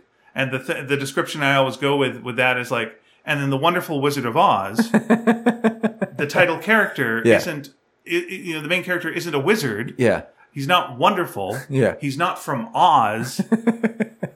he's the MacGuffin. He's Yeah. the he's the he's Yeah. the reason that the woman Yeah. goes on a journey and you know and uh, is the motivation but they're not the lead and whereas you know in the in the comic book yes they were the lead but in the tv show they weren't the lead and it's like yeah but he's the title character which doesn't make them the main character and i brought that up i also would bring up like the maltese falcon and it's just like the maltese falcon isn't walking around and you know Yeah. solving mysteries Yeah. even though the maltese falcon is the lead king, main character and so on by the way on a complete side note Yeah. I think- Whoa. Ian's pointing at me, everyone. I am pointing at you.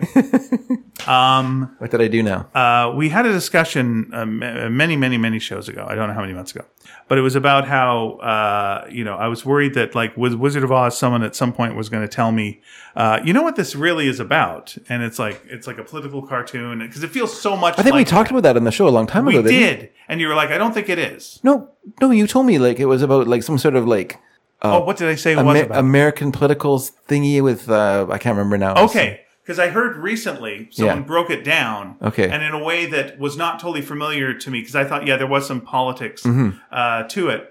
But uh, yeah, they it got broken down in this Jimmy Carr book that I'm that I'm reading. Okay. And it was like, okay, so this is what Wizard of Oz apparently is about. Yeah. Maybe it is, maybe it isn't. Who knows? But the Cowardly Lion Mm-hmm. is a politician, Okay. and the politician needs courage. Okay. The Scarecrow is a farmer.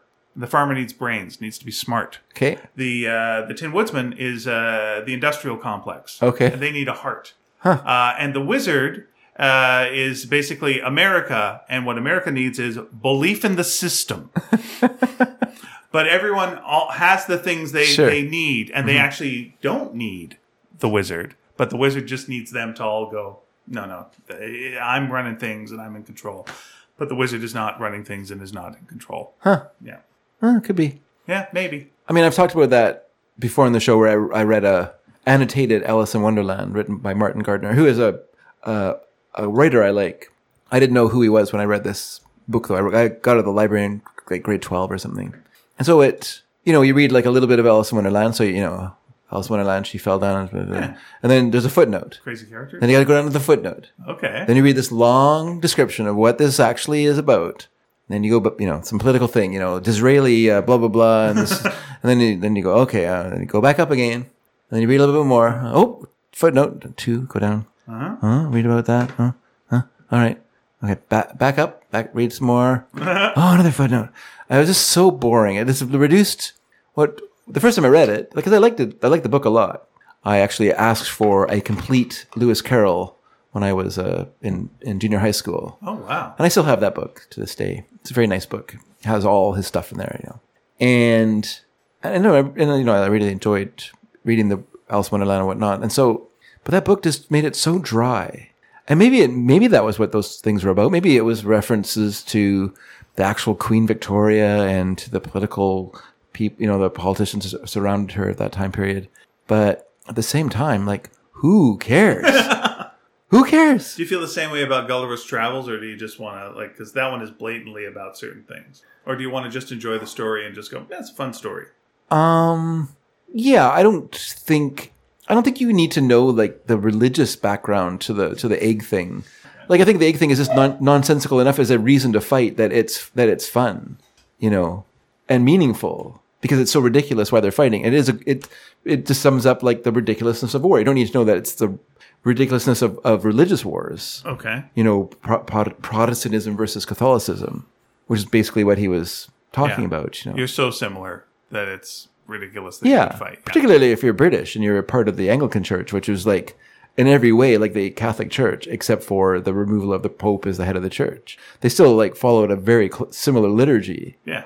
you know, and had you know similar beliefs and things. Very different. I mean, obviously, they also incorporated Protestant things into it as well, but you know, it, in many ways, it was still uh, you know. But and for someone like Swift, who was lived in Dublin, you know, for a lot of his life, lived in Ireland, which is why he wrote, you know, like the Modest Proposal and things like that. There were those were personally meaningful to him because he lived amongst those people, you know, as a dean of, uh, you know, the dean. But he was an Anglican dean, so he was there for the Protestants, but he also had, you know, con, you know, I was going to say Congress, you know, connections to the to the Catholic part of part of that, uh, uh, uh, you know, the the Catholic elements of Ireland as well. And so, you know, those, so those stories have like personal meaning to him, you know, like what the, you know, the idea of like, why are we fighting in Gulliver's Travels or the exploitation of the, of the Irish in a modest proposal. Um, so yeah, I just, but I don't think it, I don't think it, I don't think your enjoyment should hinge on that. You know what I mean? Like, I don't think, Yeah. It's got to be a good story on its. yeah, it has to be a good story on its own. It isn't, it's, you know, It'd be an interesting challenge to. Uh, it's almost like I we got the Cinephile game in front of us. It'd be an interesting challenge to take uh, a movie or like a classic story that everyone knows, and then world event, and then just go, well, you know, Gilligan's Island was really about World War One. I was like, what? Well, the the boat crashing was really the assassination Yeah, yeah. of Archduke Francis. I'm sure you could do that if you yeah, wanted and to. it's like and what represent. I mean, obviously Gilligan represents, and then you go through go through the thing. Sure, sure. Yeah. Yeah. Yeah. the, the class struggle, you know, the intellect, intellect, intelligentsia, the, Yeah. you know. The fall of the Roman Empire, of course, is the Brady Bunch. Now, listen. I mean, I'm not I'm not telling anyone anything they don't not talking out of know, school here, but yeah. and then just uh, just break it on For down. sure. Yeah, yeah. Yeah. Well, I always thought of the Brady Bunch as being more about the, uh, the Catholic schism when they had the two popes. Oh, okay. That's how I've always thought of it. You know, I think it rich fits that, you know, the Pope of Avignon, the Pope of Rome, you know. Well, what you need with the Brady Bunch because it starts with tact. You know, you. I mean, it starts with a death Yes. for sure, and possibly two deaths, though they're never really clear. Mm-hmm. Never really clear. whether it whether it Once does or again, not. George Geef you don't on yeah, the you prowl. don't- You don't know. Yeah. Uh, so you need to just find some political time in history where it's like two deaths started something, and then there was a merging of the two, uh, you know, two countries, two worlds, two somethings. Yeah. Yeah, and then you go like it's Brady Bunch, and here's how it goes. And then you take classic episodes and go like this is the football in the face, of course, represents conflict. the UFO in the backyard was, um, yeah. I, oh, what do I, I was going to say something about uh, Gulliver's Travels. What I find interesting about it, as well as Don Quixote, is in both cases the authors wrote half of the book and then took some time away from it and came back, and their attitudes were were radically different. oh, You know, like like Swift had had many personal disappointments by the time he came back to Gulliver's Travels, and like personal, like political, personal. You know, he had like he had aspirate political aspirations, and he also wanted like you needed patronage in those days, and he was wanted patronage. He didn't want to be in Dublin. He wanted to be in England. You know, where he could be witty and, and go to parties and be a bon vivant, you know. But instead, he's like, you know, poor, that's like a poor sucker in Dublin, like hundreds of miles away from the heart of of politics and creative life and you know artistic life in, in England at the time, London. Yeah. You know, and so he wanted to be there, but he didn't. He couldn't. He didn't get any patronage, and he just got more and more bitter about it. And he started suffering from like mental illness about it as well, because he was so depressed and he had you know, and personally disappointed, and and so that affects the second half, the latter half of Gulliver's Travels, is is much darker and much more despairing than the first part. Like the first part is a bit of a romp. Yeah, yeah. You know, he's big people, small people. That is really It's fun. basically what they make movies out of. Yeah, yeah, yeah. People don't make a lot of movies out of the second part. Yeah, they don't want it to the Houyhnhnms and you know the degradation of humans and his his own uh, Gulliver's own descent into madness, where he thinks he's a horse because he wants to be a horse. He wants to be a Houyhnhnm. Uh, and the same thing happened with um, with Don Quixote. The first part of it is very light and kind of fun and, and cheerful, and the second half of it's much darker and it's a, it's a more and it's like a exploration of celebrity oh, Okay. of Don Quixote as a celebrated person and how how that re- how that what that relates to, and it's just you know all about like life changes and stuff for the authors. And it's kind of interesting in that in that way. I, I find both those books more fascinating as like a study of like the these two parts rather than as, as you know. But anyway, they're both good reads though. Great. So uh, the book uh, the book report uh, for next week is uh, Yes. is Don Quixote. Please, yeah, read it in a week, everyone. Um, Dave, you brought over a box. Uh, I did bring a box over. Uh, if we talk about the box, that means I get to have something in the box. So Sure, why don't we talk about the box? well, we did talk about the box on the show already, but this is this is the box from Australia. Yeah. I finally I'm gonna, get- I'm remembered gonna to bring it to the table. Yeah, yeah. Bring it over to the table. You look through it. I've already looked through it. So you put it in your lap. Put it in your lap. All right. It sounds weird. Put it that way. All right. So I'm opening up the box. Put that food I'm going to eat later in your lap. Okay. And, uh, And we got in here some violet crumbles. so yeah, just move that First stuff of, out all, of the. first of all, we got some uh, Yeah, I some s- spark stuff. I I signed those. We so- got uh, letters that we've we've read these already. Yes, that's right. Letters to the Very good. editor. Okay, that's but take a look at that card there. No, no. The well, yeah. Take a look at the the drawing on the on the one you put down. That, uh, oop, there's a c- actual card there though. Okay. Yes, there you go. That's very Oh, nice. there's a beautiful uh, drawing of yeah. Uh, myself and David, and our lower halves are dragons. That's right. So yeah, and and uh, and uh, I'm wearing an eye on my uh, shirt uh, to represent the uh, comic book eye that I did in the '90s, and Dave is Yeah. wearing a D to represent his uh, grades in high school. that is too true. That's a very sad sad truth there. and then there is a have a superhero kind of day card, and then oh my gosh, so much stuff. Yeah, we we went through a mo- we went through Oh, most of that. So, so but you can you can per- peruse it at your leisure. Good, good. We have some oh Caramello koalas. Oh my gosh, this is what I just want. I want to get a little of this action. Do you want something from the box? Or Uh, not right now, thank you. All though. right, then I'm going to put it over here. cool. Thank you very much for the box. I just wanted to get into this Caramello koala Yeah, situation. we'll divide that up later, All right. fairly and evenly, or Um, not, or not. Well, no, it's it's all it's all well and good and well and good. Thank you. It's untouched, and we also looked at the the the piggy bank or dragon bank, as, Dragon as, bank. It, as it would be. This lovely little thing. It's joined. It's joined the collection of dragons on our table here. And we'll put money in it, and then we'll buy something special in a, in a year, or you maybe for our. Every time Ian 600th swears, we'll put uh, we'll put a coin in there. Oh fuck. Okay. Oh, damn it! I gotta find a coin. Yeah. I don't have any coins. I have fifty dollars in cash though in my pocket. There we go. Put that. Put that in. Whoop. It's a. There's a loony. I lost a I lost a twenty. Anyway, I had fifty dollars. Hopefully the other, go. hopefully hopefully the other half is in twenty my. dollars in. I put. I was going to put a buck in. It's too much. Can Get something nice out of it. Okay. Anyway, uh, I you want to put a buck in there? Yeah. All right, here we go, everyone. Let's just listen. Oh, nice. The sound of coins and plastic. How I love it. And the nice thing is, I know no one will try and rob us because we have the RCMP protecting us. oh, wait a minute. Uh oh. We're the heist. oh, my God. Oh, Corona. Dum, bum, bum, oh, Corona. Uh, speaking of music, Yes. Dave, Yes. um, Top five? is- it is a music week, It is a music week. and you have picked a theme. I did pick a theme. Well, I didn't pick a theme. Who picked a theme? This was Crystal.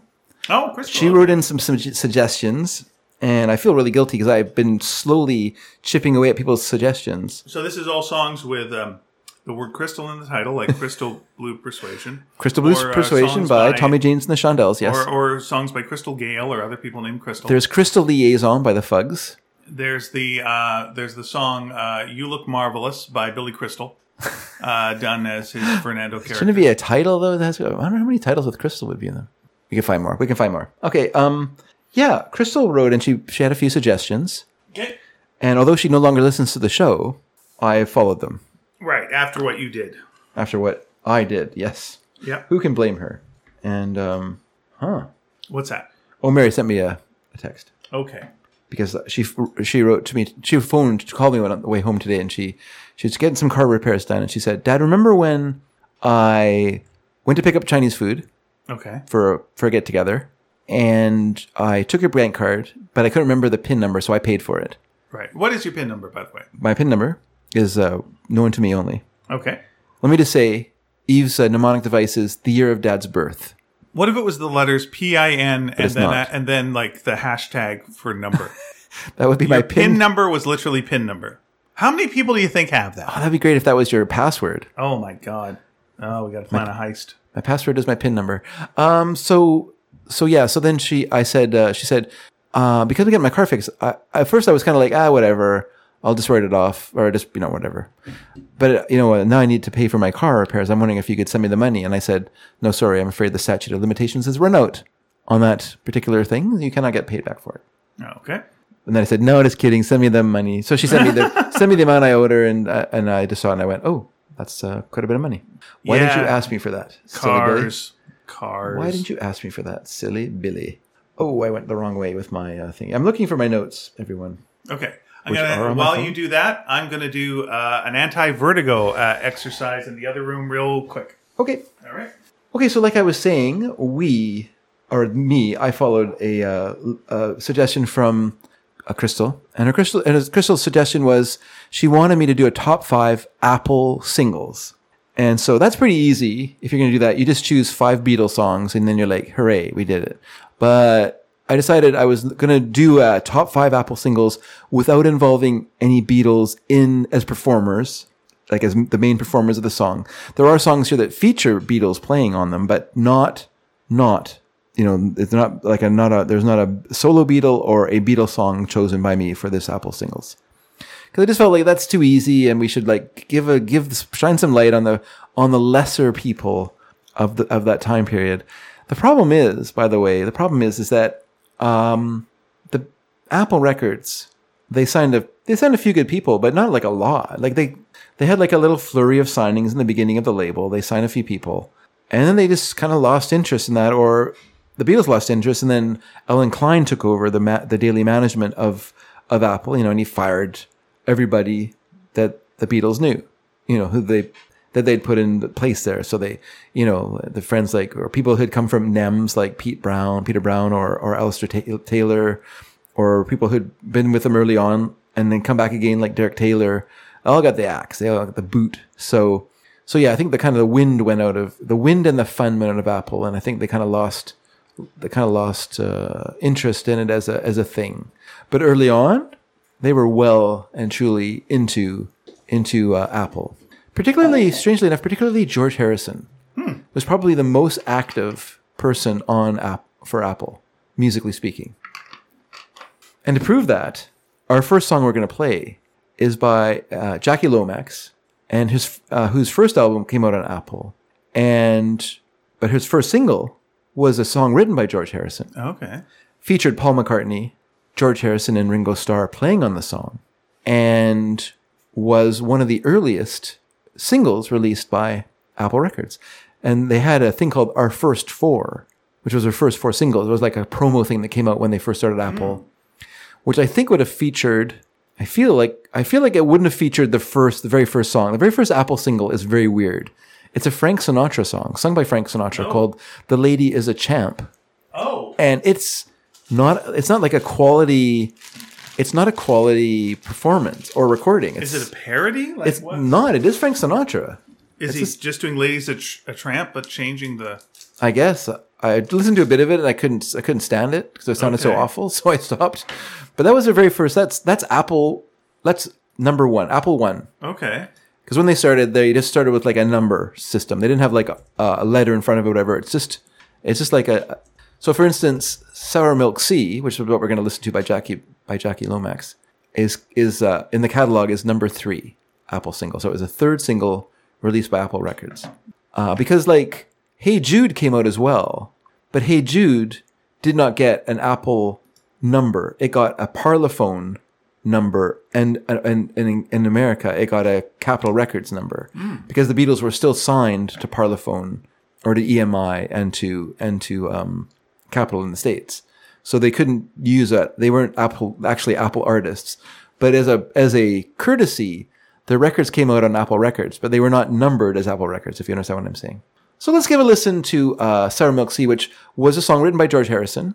Uh, it's on the Esher, um, the Kinfauns uh, demos that were done before White the White Album. Okay. One of those was a, a great version of, of Sour Milk Sea. In fact, I prefer it to this version, to be honest with Yeah. you. Uh, and it's great, but it never was, I w- and it would have been great if the Beatles had recorded Sour Milk Sea during the White Album sessions. Would have been fantastic. They didn't. So we have this version of it. And this is the mono version, which is way better sounding than the stereo version, which to me sounds very muddy and kind of unpleasant. Okay. This is the, so this is the mono version of Jackie Lomax singing Sour Milk Sea, written by George Harrison. This is uh, Apple, the third single released by Apple Records. Here we go, everyone.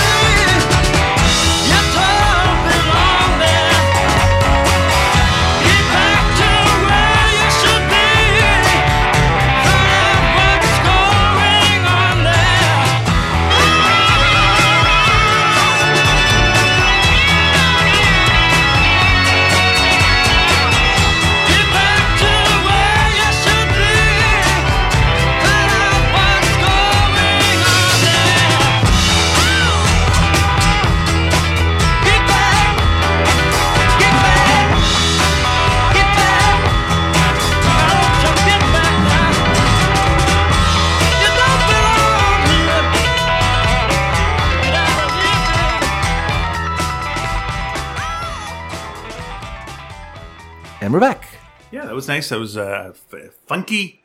Yeah. And, uh, yeah, I just really enjoyed that. Yeah, it's a good song. uh, Good stuff. I guess Jackie Lomax was a friend of the Beatles in, in Liverpool. He played in a group called the Undertakers uh, in Liverpool for a while. Then they went they went to the States and performed there for a couple of years.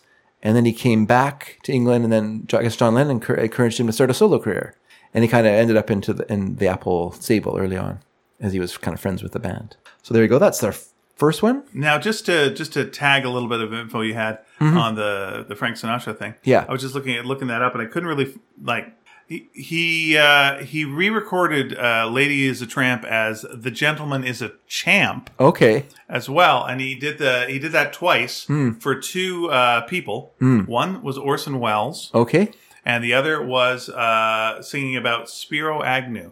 Oh, So um, one of those is wrong. okay. Yeah, that's a weird, isn't it? I guess that's because with Frank Sinatra, when he got rejected by the Kennedys after he felt like he had helped them win the election, there's a really good film about Frank Sinatra preparing his his uh, pl- his place, his home for a visit by the Kennedys. Uh, it's very good. I think it has Ray Liotta as as Sinatra. Oh, okay. It's quite a good film. And anyway, but uh, yeah, he was disappointed. So uh, no spoilers, but he was disappointed. It's history, folks. Come on. But when that happened, he like abandoned his longtime Democratic beliefs and became a Republican because he felt spurned by the Democratic Party. That always goes well. That always goes well. All right, our second, our second song, everyone. This is the Sundown Playboys. okay, good name. Uh, this is um, number forty-four in the in the Apple catalog. Number forty-four came out in 1972. Uh, now the Sundown Playboys were a Cajun group at a time when it wasn't super well known. Like Cajun music wasn't really popular, wasn't heard outside of uh, Louisiana, unless you were like a kind of a crazy person who loved Cajun music and sought it out. But it wasn't like on the radio. It wasn't something that people talked about. If you said, "Oh, I love Zydeco music," to someone, they'd say, "Hey, what? Sorry, what was that?" But I guess one of the players in the group sent uh, a recording of themselves playing to Apple Records, just because he was a big Beatles fan. Yeah. And the Beatles heard it and liked it, and so they released the single. So this is Saturday Night Special by the Sundown Playboys from 1972. Here we go.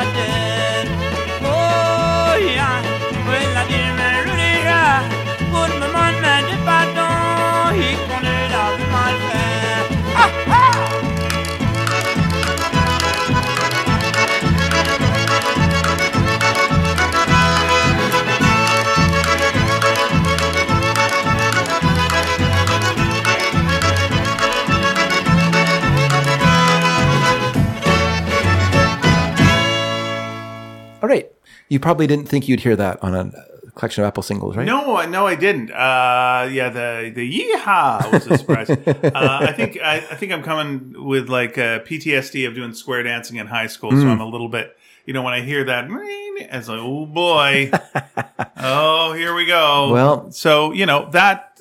I mean, technically, it's fine. Just not not for me. Yeah. particularly. I, I enjoy that kind of music. I enjoy that music, so it's. I thought it was quite fun. And unlike you, I'm a sophisticated person. I took social dancing. Ah, okay. I learned to foxtrot and cha cha at in high school. I so- learned antisocial dancing. so we just did a mosh pit and just like slammed into each other really, really hard. All right.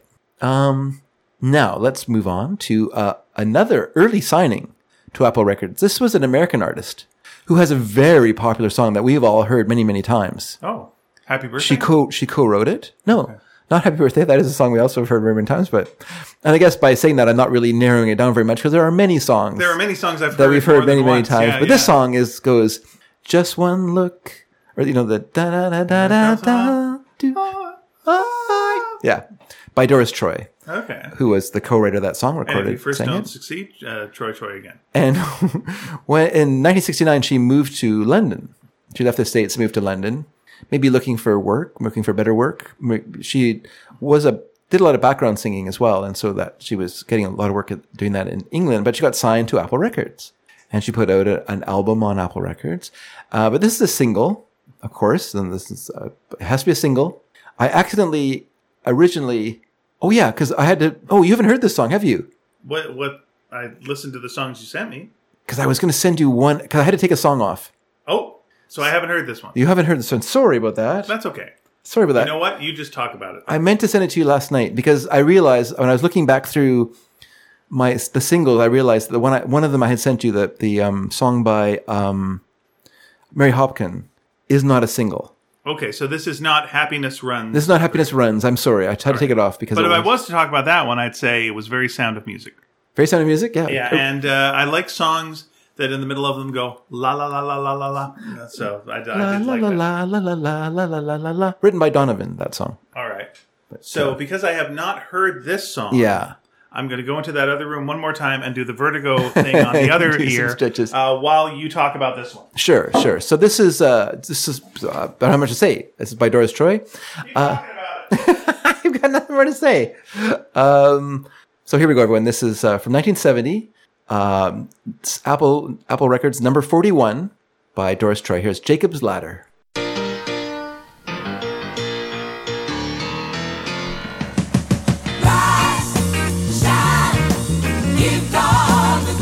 We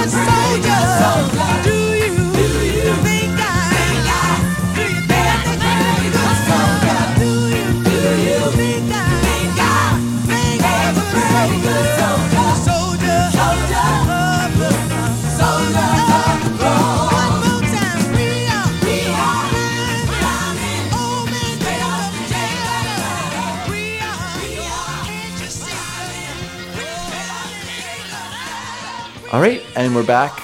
I'm sorry that I forgot to send that to Ian last night. I made this change. I meant to send him uh, a, an update, and I did not, and that was my fault. Did I say number 41? I meant number 28 from 1970.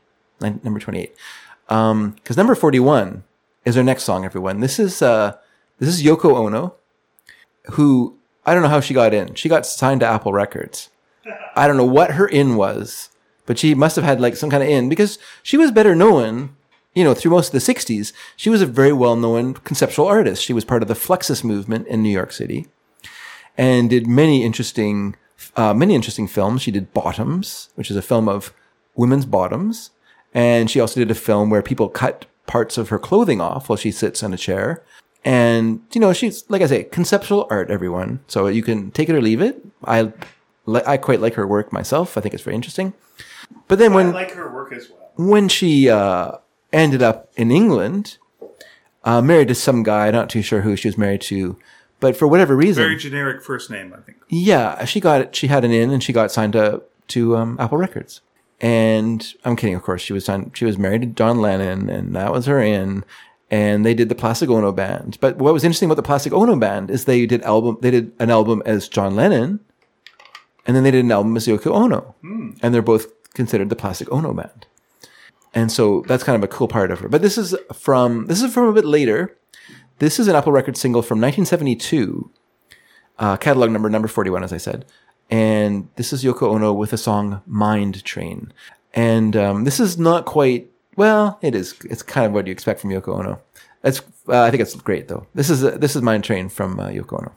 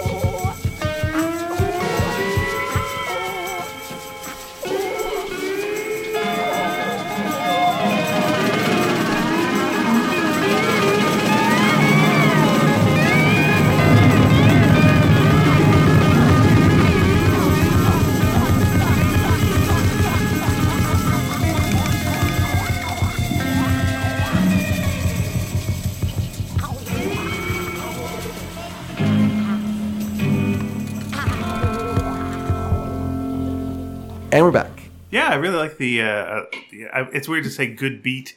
You can dance to it. Yeah, yeah. But like, it really is a good beat. Yeah, it's like, right? like a kind of funky song and really, yeah. It reminded me of uh, of was not was.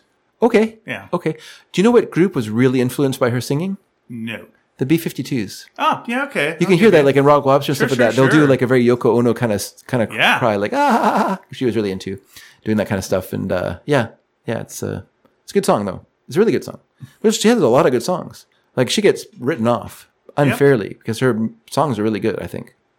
Another song by her called Mrs. Lennon, which is a really good song as well. I, you know, I like that she's kind of gone through a redemption while she's still around. Yeah. It's nice. Yeah. I mean, it, it feels like she's the kind of person who, you know, and I'm, you know, stay in good health for as long as possible. But like when she passes, it would be the kind of person, you know, she was really, there was some- Yeah, yeah. And look at her art. And it's like, okay, it's just nice, you Mm-hmm. know, that, you know, people seem to have, uh, you know, uh, gotten past some things and, uh, smartened up. Yeah. for sure. All right, number five, everyone. Number five. This is uh, This is a popular song. How'd this make it? this is a song that I've heard. well, What's going on? I, it was confusing. I This was is- like, wait, this sounds a lot like that song I know. This and is- I was like, hey, I know this song. besides the Beatles, the, uh, this song by Badfinger. Badfinger were the most pro- successful band. Right. Unfortunately, not. They were commercially successful. Not their career was a disaster. Their career was a disaster. Two members committed suicide because their career was such a disaster. Ooh, sorry about that. They uh, they they they made no money.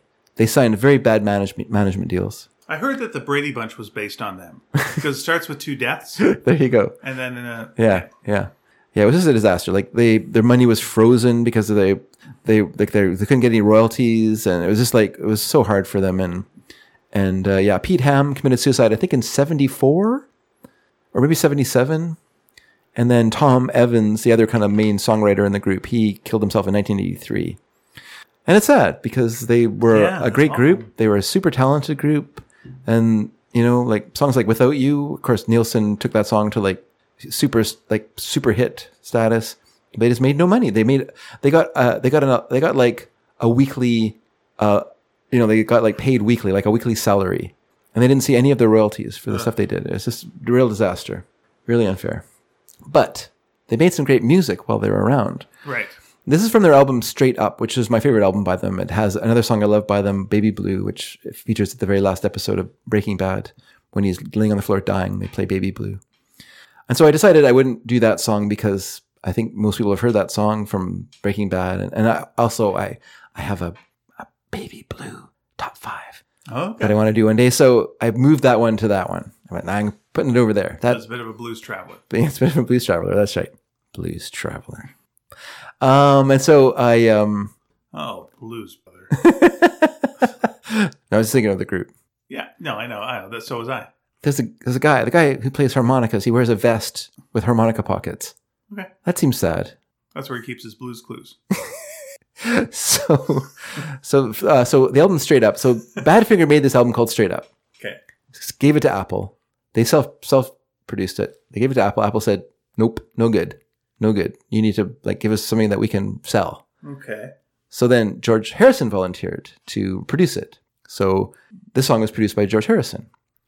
Uh, and apparently he spent like four hours getting the uh, sound right for the slide guitar. He, he said, do you mind, guys, guys mind if I play on it? They're like, George Harrison's going to play on our music? This is awesome. And then they had to sit there for like four hours while he like tried to work out like getting the two guitar parts because there's two slide parts it uh, synced up. And I mean, that was the Beatles. He took the time to get it right. Badfinger, though, we're saying, by the way, we're paying for this session. Like this comes out of our salary, right? Um, so, but then he got distracted. He did a few songs, and then he got distracted because the co- the concert of Bangladesh came up, and so he couldn't produce it. And so then Todd Rundgren came in, and Todd Rundgren took the songs that George Harrison had done, and so he remixed those and, a- and added. Change. Uh, according to him, the drum sounds were really bad, so he re recorded the drum sounds and then remix the songs. And so, but this one was from the George period, and then Baby Blue is from the Todd Rundgren period. Okay. And anyway, so let's listen to Day by Day, everyone, because it's a good song. Uh, day after day. Or day after day. Sorry, day after day. Well, I did, I did write day by day on here, Yeah, but day you after day, you're right. I was going like, what from Godspell? I was thinking, yeah, I was just thinking, that's funny. That's another. But anyway, yeah, day after day. Here we go from Badfinger.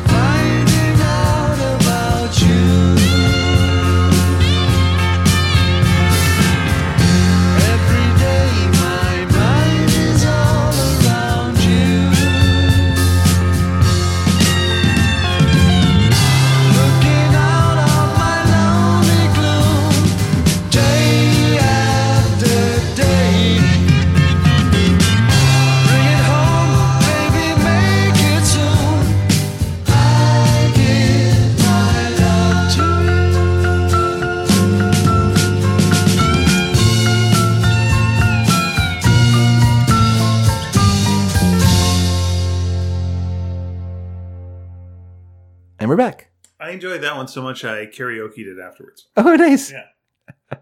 It's a good song. It is. A, it's a fun song to sing too. It's a very good song. but you gotta like uh, start low. Mm. Don't start high. Don't start high. you think like. Do, do, do, No. do, Yeah. Yeah, you gotta you gotta start low. Start low. Work your way up. Mm. Every day. Yeah. But yeah, very enjoyable and very well known. Well known enough that I know it. well, it's certainly become better well known. Like I think they kind of sank out of view in the '80s and stuff, but they've come back again. And folks, I decided what the heck I was going to do a bonus song. I know, How is this a top five when there's a I know, I know, but I just I was enjoying doing this, so I chose a song by someone. This is a weird one, and that's why I kind of put it out of the list as well because this is considered an Apple Records single only because it was given an Apple Records number in its American release. Okay. Other than that, it doesn't like it's this is weird. But it was done by a person who knew the Beatles uh, in Liverpool. She was a member of a group called the B- Bow Bells Okay. the bow, like a bow in your hair, bells. And her name was Nola, Nola York. And she wrote her own songs. And for this, for this one, she wrote her own song. She arranged it for the single. And then it was produced by a guy named Neil Harrison, who would later on play John Lennon in the bootleg, bootleg Beatles. Oh. So there is a bit of a connection all around here. So, but I just like the song a lot. This is the B side to uh, the single. The uh, A side is called Cowboy. This is the B side. It's called Purple Flowers. And I just, I really enjoy this uh, kind of sound. So I threw it on here, going, just for the heck of it, why not? A little bit extra music. Enjoy.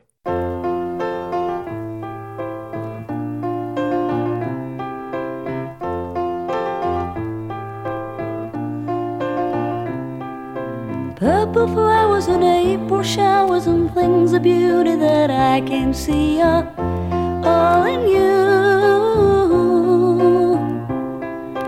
Orange sundown and violet dust clouds and moods of color I feel and they are all in you.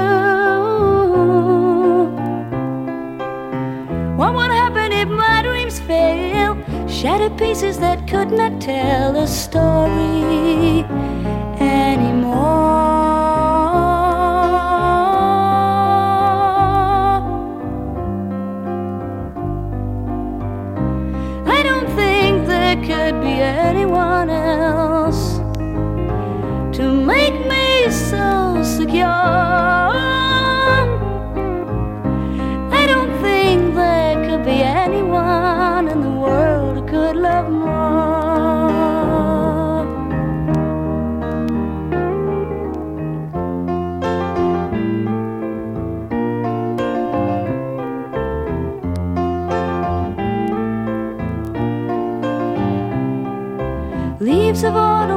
softly falling down, drowsy pleasure that's sweet and tender, all in you.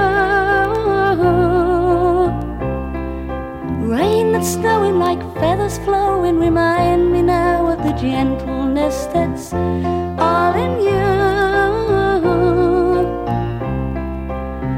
What would life be without you there? Guess I just wouldn't wanna care for growing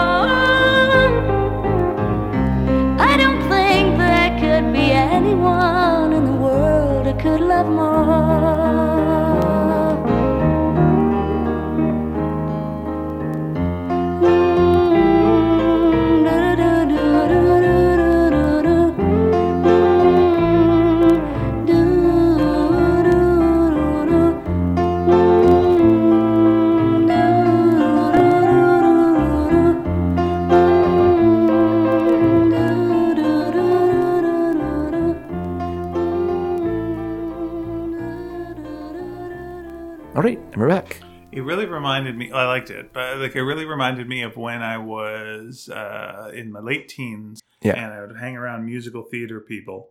And one of the women, uh, girls, whatever they would be at Yeah. that age, Yeah. um, would say, "I wrote a song." Like, oh, let's hear it. And it would be like very similar to that. Yeah, yeah. that kind of vibe. Sure, sure, like, sure. Yeah, I forgot to say it's from from 74. That song. Yeah, yeah, it's uh, yeah. It's of its time for sure. It's that it singer songwriter of its time. singer songwriter sound. It's but- definitely written by the singer. Yes, that's correct. Yeah, yeah. No, I liked it. I see where they. Sorry, that's okay. I just found the twenty that fell out of my pocket on, on the floor. Let's put that back in my Oh, pocket. almost made twenty bucks on this show. Damn it! My Patreon account is just hoping that you drop money. Oh, we also are on Patreon. We do have Patreon, That's true. All right, I can't say we're not on Patreon. All right. Well, I hope everyone enjoyed the top five this week. All right. Please feel free to send me suggestions. It might take me a while to get to them, but uh, I do it do like to not be challenged because that's not fair. But I do like to uh, make mixes of songs. Uh, and last last week on the show, we did uh, we played Cine, Cinephile uh, and uh, and and left a challenge to people. We did. yeah. We left a challenge, and people, oh boy, they responded to the challenge. It was good. So our question of the week last week was: uh, Can you connect the actors Paul Newman and John C. Reilly through their films? Kevin Bacon, uh, uh, Six Degrees is Kevin Bacon style. Yeah. and who's an actor you'll go to the movie theaters to see. So I'm going to try reading these. If at any point I get a little whoa because screens, uh, I will pass it over to you. But for for now, let's uh, let's do this. Actually, just to warm up, just to warm up, I'm going to take out the cinephile, uh, open the cinephile game just for a second, and I'm going to take out a card, Yeah. and uh, we're going to go back and forth naming movies by this uh, performer that we see, Okay. and we'll see if we can. We'll see who can uh, do more. Okay. Back and forth. Feels like this is a fix. You're taking the first card. No, I'm just joking. Just No, do it's the, a fair point. It's a fair point. You're right. Fair dinkum. Let's go. Uh, let's go here. Okay. Ready? Yeah. Okay. Do you want to start or do you want me to start? You can start. Okay. Uh, Robert Redford. Okay. Robert Redford. Uh, Butch Cassidy and the Sundance Kid. That's a good one. I guess I'll go with Three Days of the Condor. Oh, sorry. Sorry. No, Three Days of the Condor. Yep. Yep. All right. Then I'm gonna go with the Sting. Okay. The Sting. I'll go with the candidate. I'm gonna go Captain America: Winter Soldier. I'm gonna go. I'm gonna go. Um. Um. Boy, what's that one called? I'm gonna go The Natural. Oh, okay. I'm gonna go Avengers: Endgame. Is he in Avengers Endgame? Yes, he is because uh, they they go down to the bottom of the. Uh, the, the Avengers Tower, Yeah. and it's where Loki escapes, and Okay. they run into Robert Redford. Yes, I'm gonna go with the Great Waldo Pepper. I'm gonna go with um, uh, what was it? Oh god damn it! That's not that's not correct at all. Damn it! I was also I'm now going for the Twilight Zone episode, Okay. but that doesn't count because it's not a it's not a movie. uh, oh, um, of course, uh, ah, the thing that uh, uh, all the President's Men. oh, all, pres- all presidents. That's a good one. Uh, I'll go with. Um. I'll go with. Um. Cuba. No. Yeah.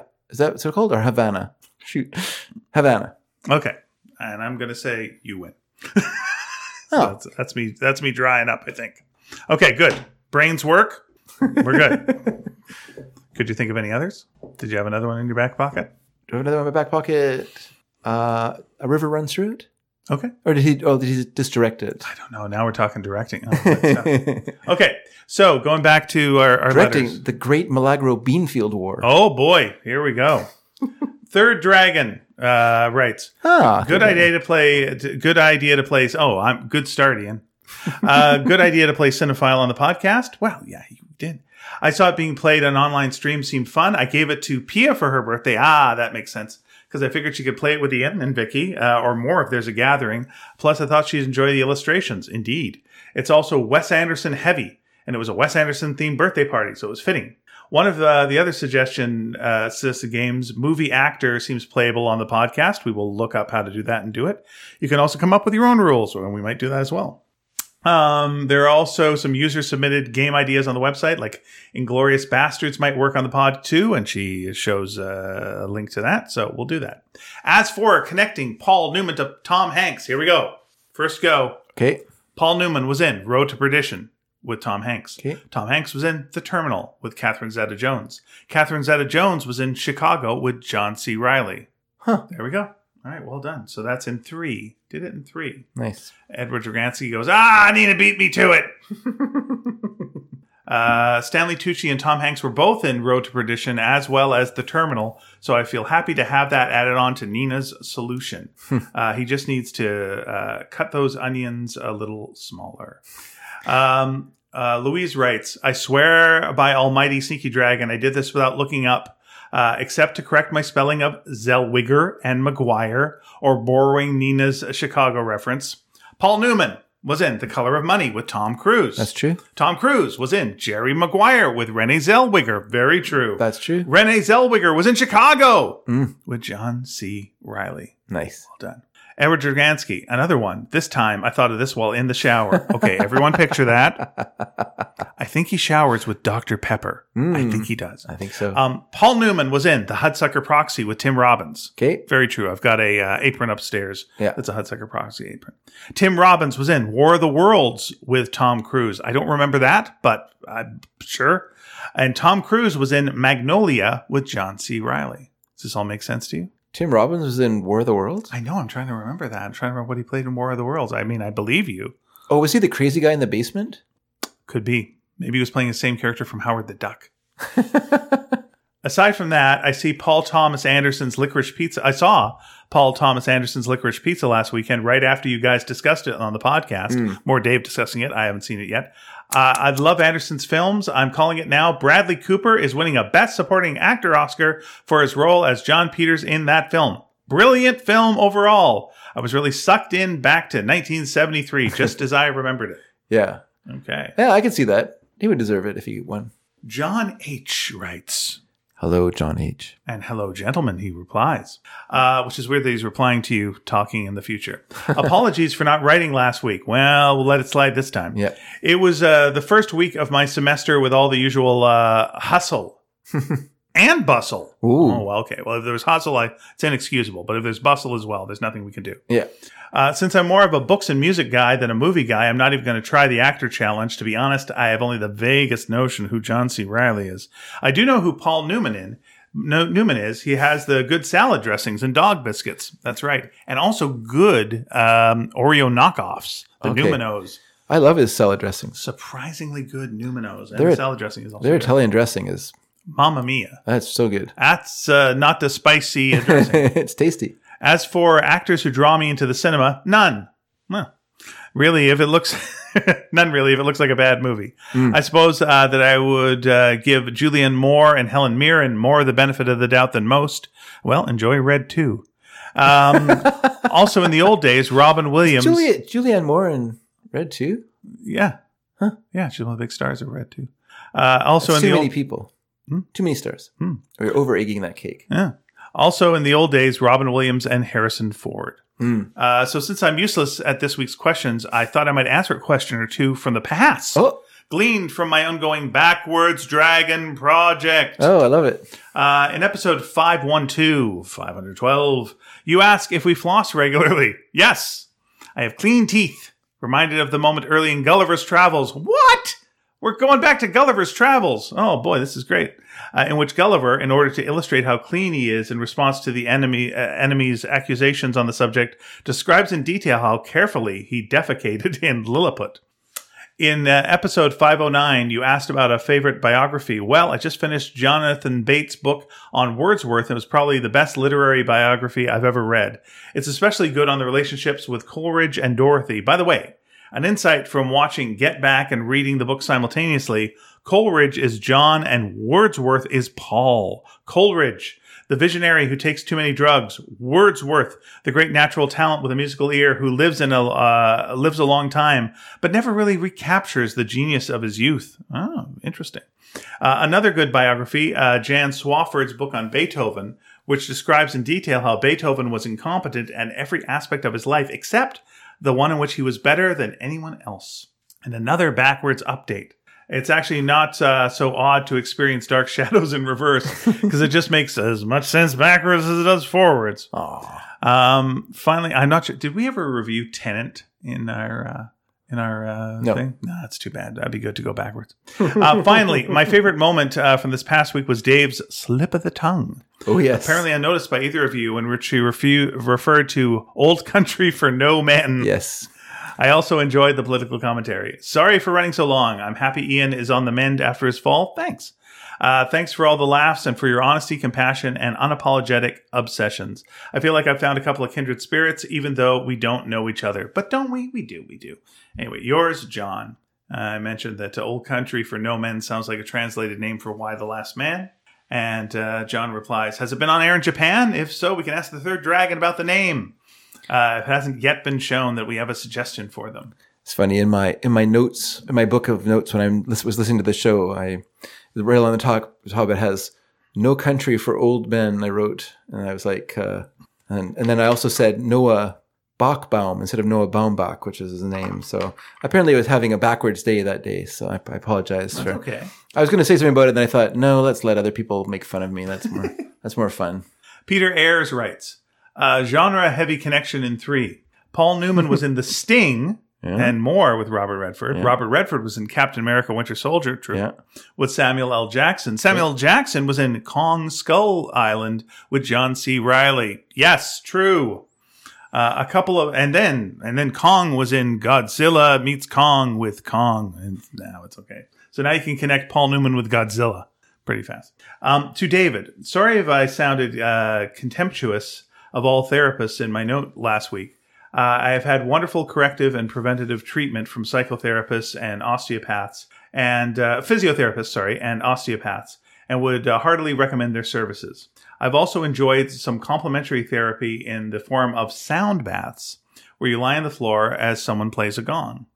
Uh, the complex frequencies and musical noise somehow provide a shortcut to reaching a deeply relaxing meditative state without all the hard work climbing mountains, going into yoga positions, and so on. The feeling of being wide awake while your body uh, falls asleep is peculiar, but excellent uh, pain respite. Doesn't work for everybody, but it was a lifeline for me. No, so that's good advice. Uh, yeah. And also- and by the way, I was not offended. okay. Just so you know, Peter, I would, I am uh, un, unoffendable. You well, he cannot offend me. Dave did put on his pearls and then clutched them. I did. I did. yes, that's true. I did. then he pulled out a big fan and just started fanning himself. really Oh quickly. my. By the way, I'm just going to do on a side note. Yes. Uh, I've been watching uh, the Book of Boba Fett. Enjoy it. Uh, They got Hutts on the show, Yeah. And one Hutt uh, takes like a little animal out and daubs his face to get the sweat off, and another one has a fan. And I'm like, they look like lizards. Why are they sweating? Makes no sense to me. They're not lizards though. They're Hutts. Do you think that they have uh, skin like like uh, mammal skin? Because they look so in every other way like lizards. Yeah. But they but they have they must have sweat glands. Yeah. Maybe they're like frogs. Oh, do, do I don't know. frogs sweat? I don't know. I just say maybe they're like frogs. Okay. All right. Also, um, sorry to hear that your trip to the UK may be cancelled. Yeah. When you do come back, be sure to drop in on London's Cartoon Museum, which is just about to open a show on Judge Dredd. Ugh. Also, you What may want time to to miss. Yeah, you also might want to bring a pair, a few pairs of jeans to trade, as we'll probably have developed uh, to a, devolve to a barter economy at the rate we're joining. I was really looking forward to going to uh, the Tintin store in uh, London. Mm.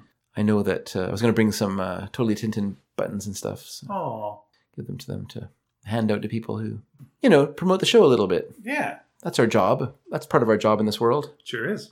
But bring those jeans and some nice silk stockings and Hershey chocolate bars. We got a nice comment on Twitter uh, complimenting our our extensive Tintin knowledge. Yeah, which is nice. really your extensive Tintin knowledge. And Well. going, what? Yeah, I guess. but it was more than that. I mean, uh, Dave, why's his hair like that? You know that uh, dog Snowball, Snowy? Yeah, I guess Snowball would probably be his longer name. it was kind of like that. And uh, to Ian, sorry to treat your injury with such flippancy last week, like me flipping on the ice. Is that what you're talking about? Bringing that up uh, with the injury playlist. You sounded so chirpy on your first re- return. That's a sign things have gone wrong. Uh, I assume things were going well. Oh, sure mistake. Uh, then on last week's show, I listened with horror as you recounted the awful time you were having of it, and I realized how insensitive I'd been. Sending you uh, healing good vibes and hopes for a full recovery. Well, that's very, very nice. Thanks, Peter. I'm, I'm glad that, uh, you know, we put all that behind us. And wait a second, Peter's written a second letter. uh, P.S. Here's some songs. Ouch by the Rutles. Dizzy by Tommy Roe. Where is my mind? The Pixies. Help me scrape the mucus off my brain. Ween. And I can't help myself. The Four Tops. Why I oughta you? I've been petered. I think he's referring to himself. oh, okay. Very good. He should have also had Britney Spears. Oops, I did it again. Okay, very good. Uh, Edward Dragansky writes, Funny, I've been listening to the Rutles on Apple Music all week. Ouch. Nice. Uh, I love the Rutles so Ugh. much. Cheese and onion. Yeah. Always thought in the back of my mind.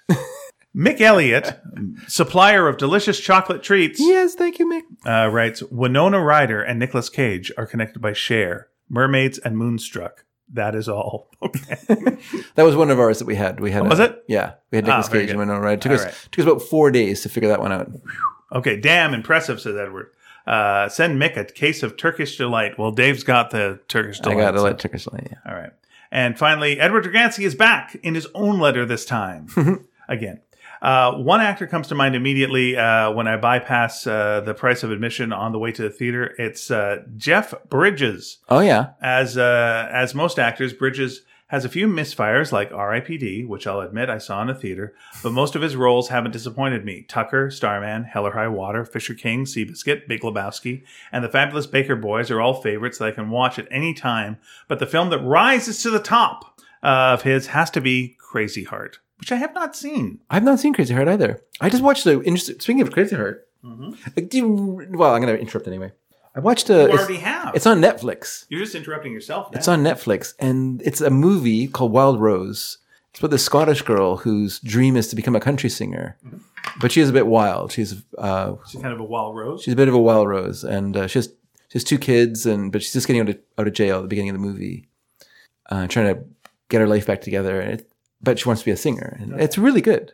And what's fascinating about it is the final song in the film was co-written by Mary Steenburgen, the actress oh, okay. because she had an operation on her arm, and for whatever reason, after the operation, she could not stop writing songs, like coming up with like songs in her mind, and she just had to have some way out of it. And so she went to she went to Nashville and like worked with professional songwriters there, and they wrote songs. And one of those songs was chosen by this film because they needed like a big finale song for the end of the movie. Yeah. And this song was like the big kind of anthemic, you know, heart, big rousing song. And so they, they chose a song by her.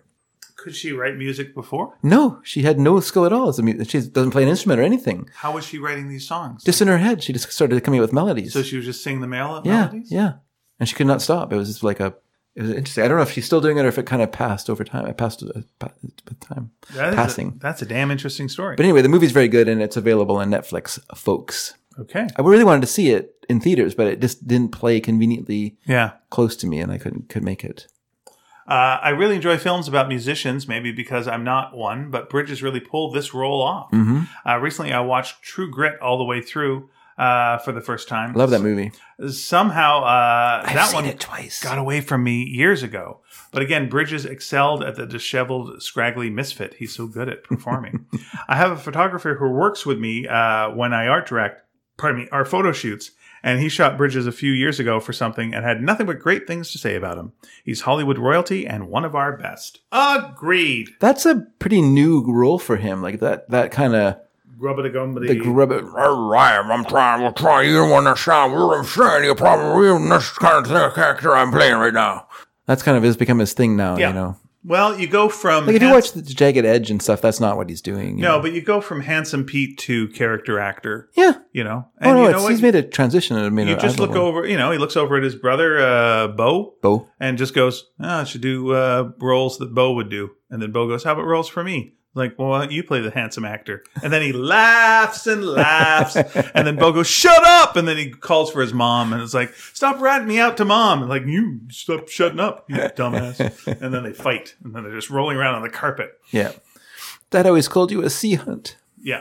And then Michelle Pfeiffer just pulls them apart. Come on, boys, you knuckleheads. A couple of baker boys. Knock it off. Don't make Catwoman get her claws out. I'm just trying to think of. I mean, Jeff Bridges is great in, of course, uh, the Last Picture Show. But I'm trying to think of like what movie did he do like from then till like the Jagged Edge? I don't know. I don't, oh, Starman, obviously. Yeah. But what? What was the sequel to the last picture show again? Oh, it's like the name of the town, isn't it? Probably. I can't remember. I'm sorry. That's okay. You can find out. Larry McMurtry, the writer of. Yeah. I'll find out. Don't Yeah. worry about it. You find it out. It's all fine. You're looking for it right It's all now. going. Oh, yeah, a sequel. Uh, it's called Texasville. That's right. Oh, Texasville. I thought it was like the name of the town, but no, take Texasville. well, it's, you know, it's close. Also, another film directed by Peter Bogdanovich. Mm-hmm. Thunder, Thunderbolt, and Lightfoot. Oh, that's a good movie. Yeah. Directed by. Do you know who directed it? Dave, do I know who directed it? Yeah. Yeah. Michael Cimino. Michael Ch- Cimino, yeah, Cimino, Michael yeah, Cimino, who went on to direct, also wrote it. went on to direct The Deer Hunter and uh, and then destroy an entire studio with Heaven's Gate. Oh well, someone had to. But yeah, apparently he was uh, well behind on filming, and Clint Eastwood had to leave. And basically gave him like a. He said, "I'm gone. I'm leaving in three days. You have to have all your shots done by that point because I'll be gone." And so then Cimino had to like stop wasting time and like just do like crazy, like a huge amount of setups every day to to finish the film. Yeah, but Clint doesn't fool around. It was his money. It's a uh, Malpaso production that film, so he was putting the money into it. It's almost like, well, sorry, on a completely other note, I was Yep. just thinking like the six degrees of separation doesn't even work anymore because everyone does Marvel movies. Mm. It just, I was just was thinking like, could I connect Robert Redford with Jeff Bridges? I was just doing that in my head. I'm just like, yeah, because because Robert Downey Jr. Yeah. no, well, no, no, because yeah, Oh. Robert Downey Jr. That's right, but Robert Downey Jr. isn't in Captain America: um, A Winter Soldier, Oh, but yeah. Samuel L. Jackson is. oh, okay. So you connect them Mm, with yeah, those like click, yeah. click, and done, and we're good. yeah. Yeah.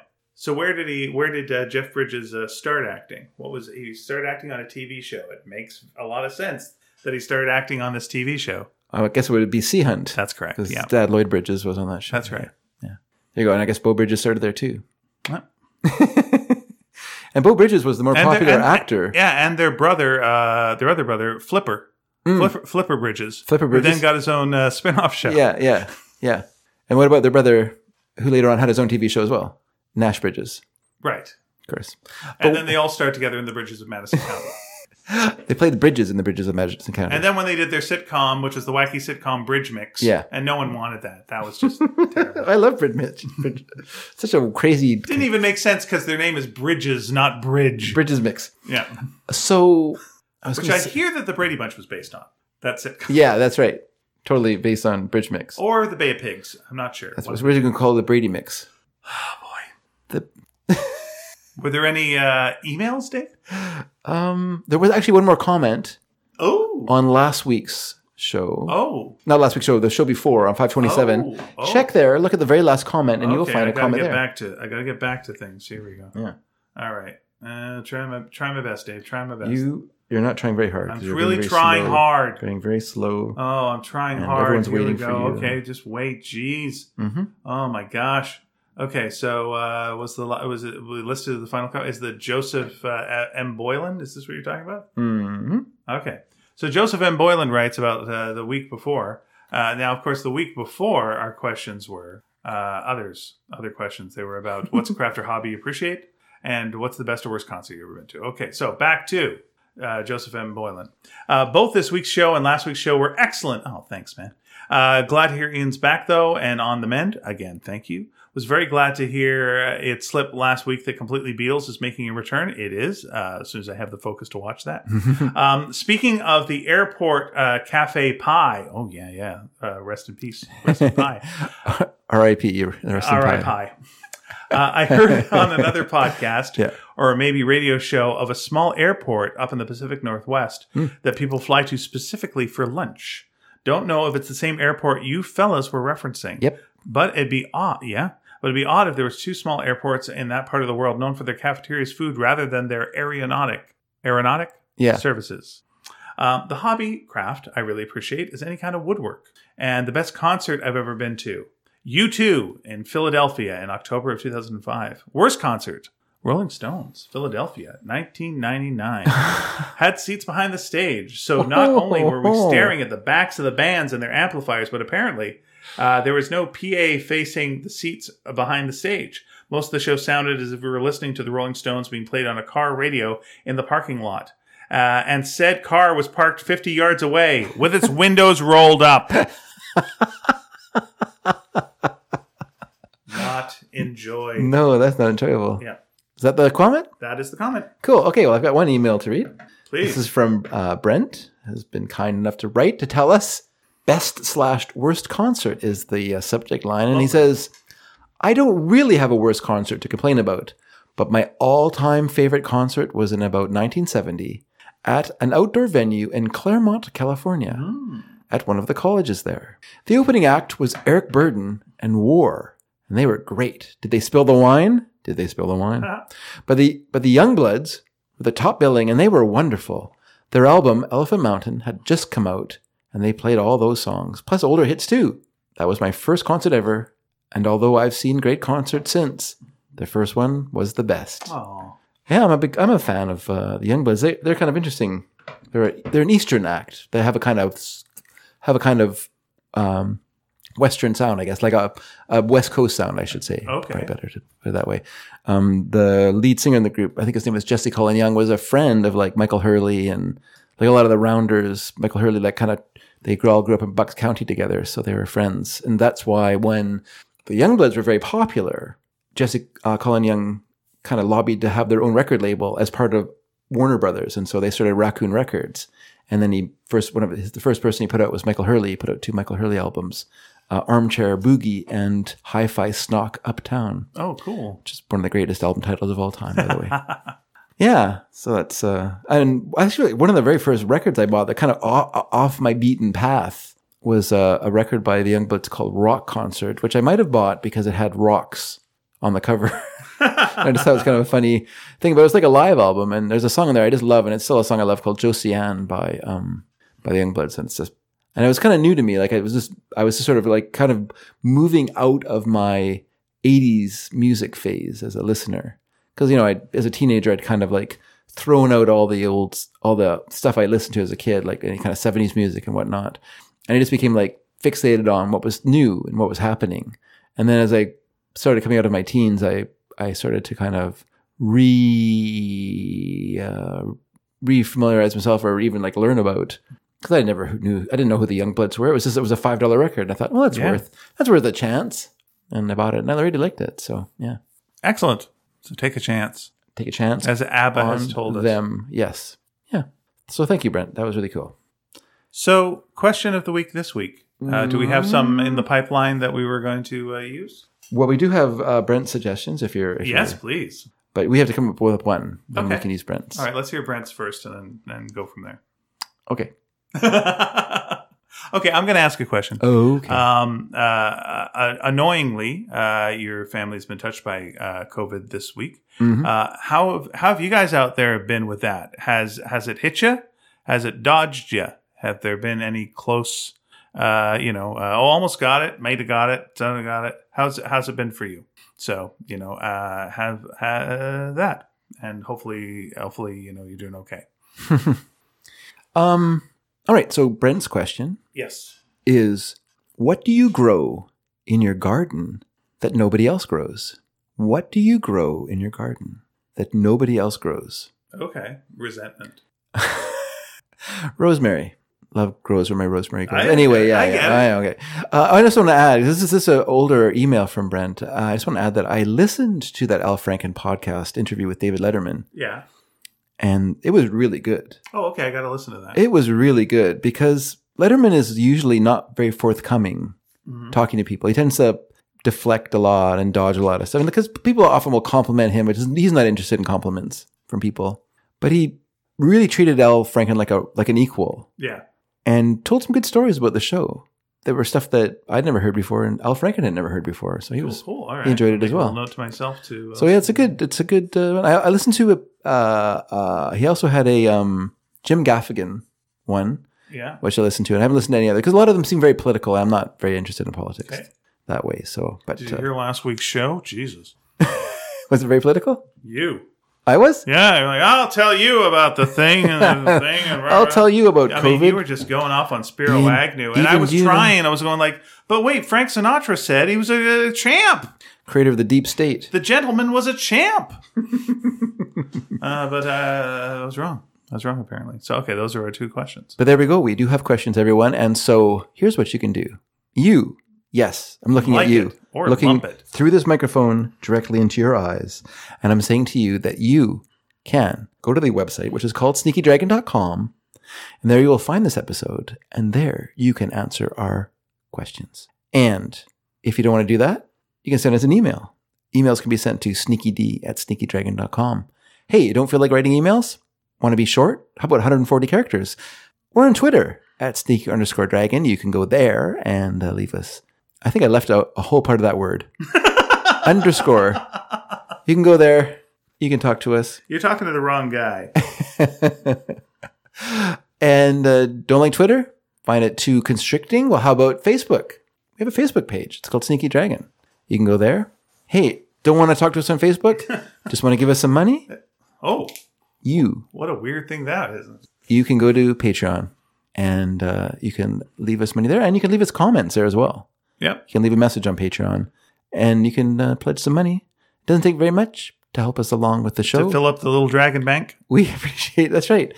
Everyone, think of your contributions going right into a dragon. So, oh, that was loud. Sorry, I apologize for how loud that was. But let's make it louder. So, everyone, thank you for uh, listening to us ramble on this week. Uh, it's we appreciate it. we do. We appreciate your kind attentions. Uh, we love you when you're here. We miss you when you're gone. Come back again. We hate to see you go, but we love to watch you leave.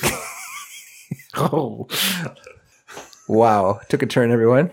Took a turn to harassment. That, yeah, we got a meeting in HR after this. we have to go. On.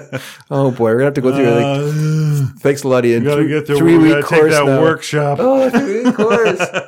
oh no, brother, not harassing listeners, A lot of trust falls. or as they say on the CBC, harassing listeners. They also say schedule. You know why? They're idiots, but I love them. So let's support the BBC as well.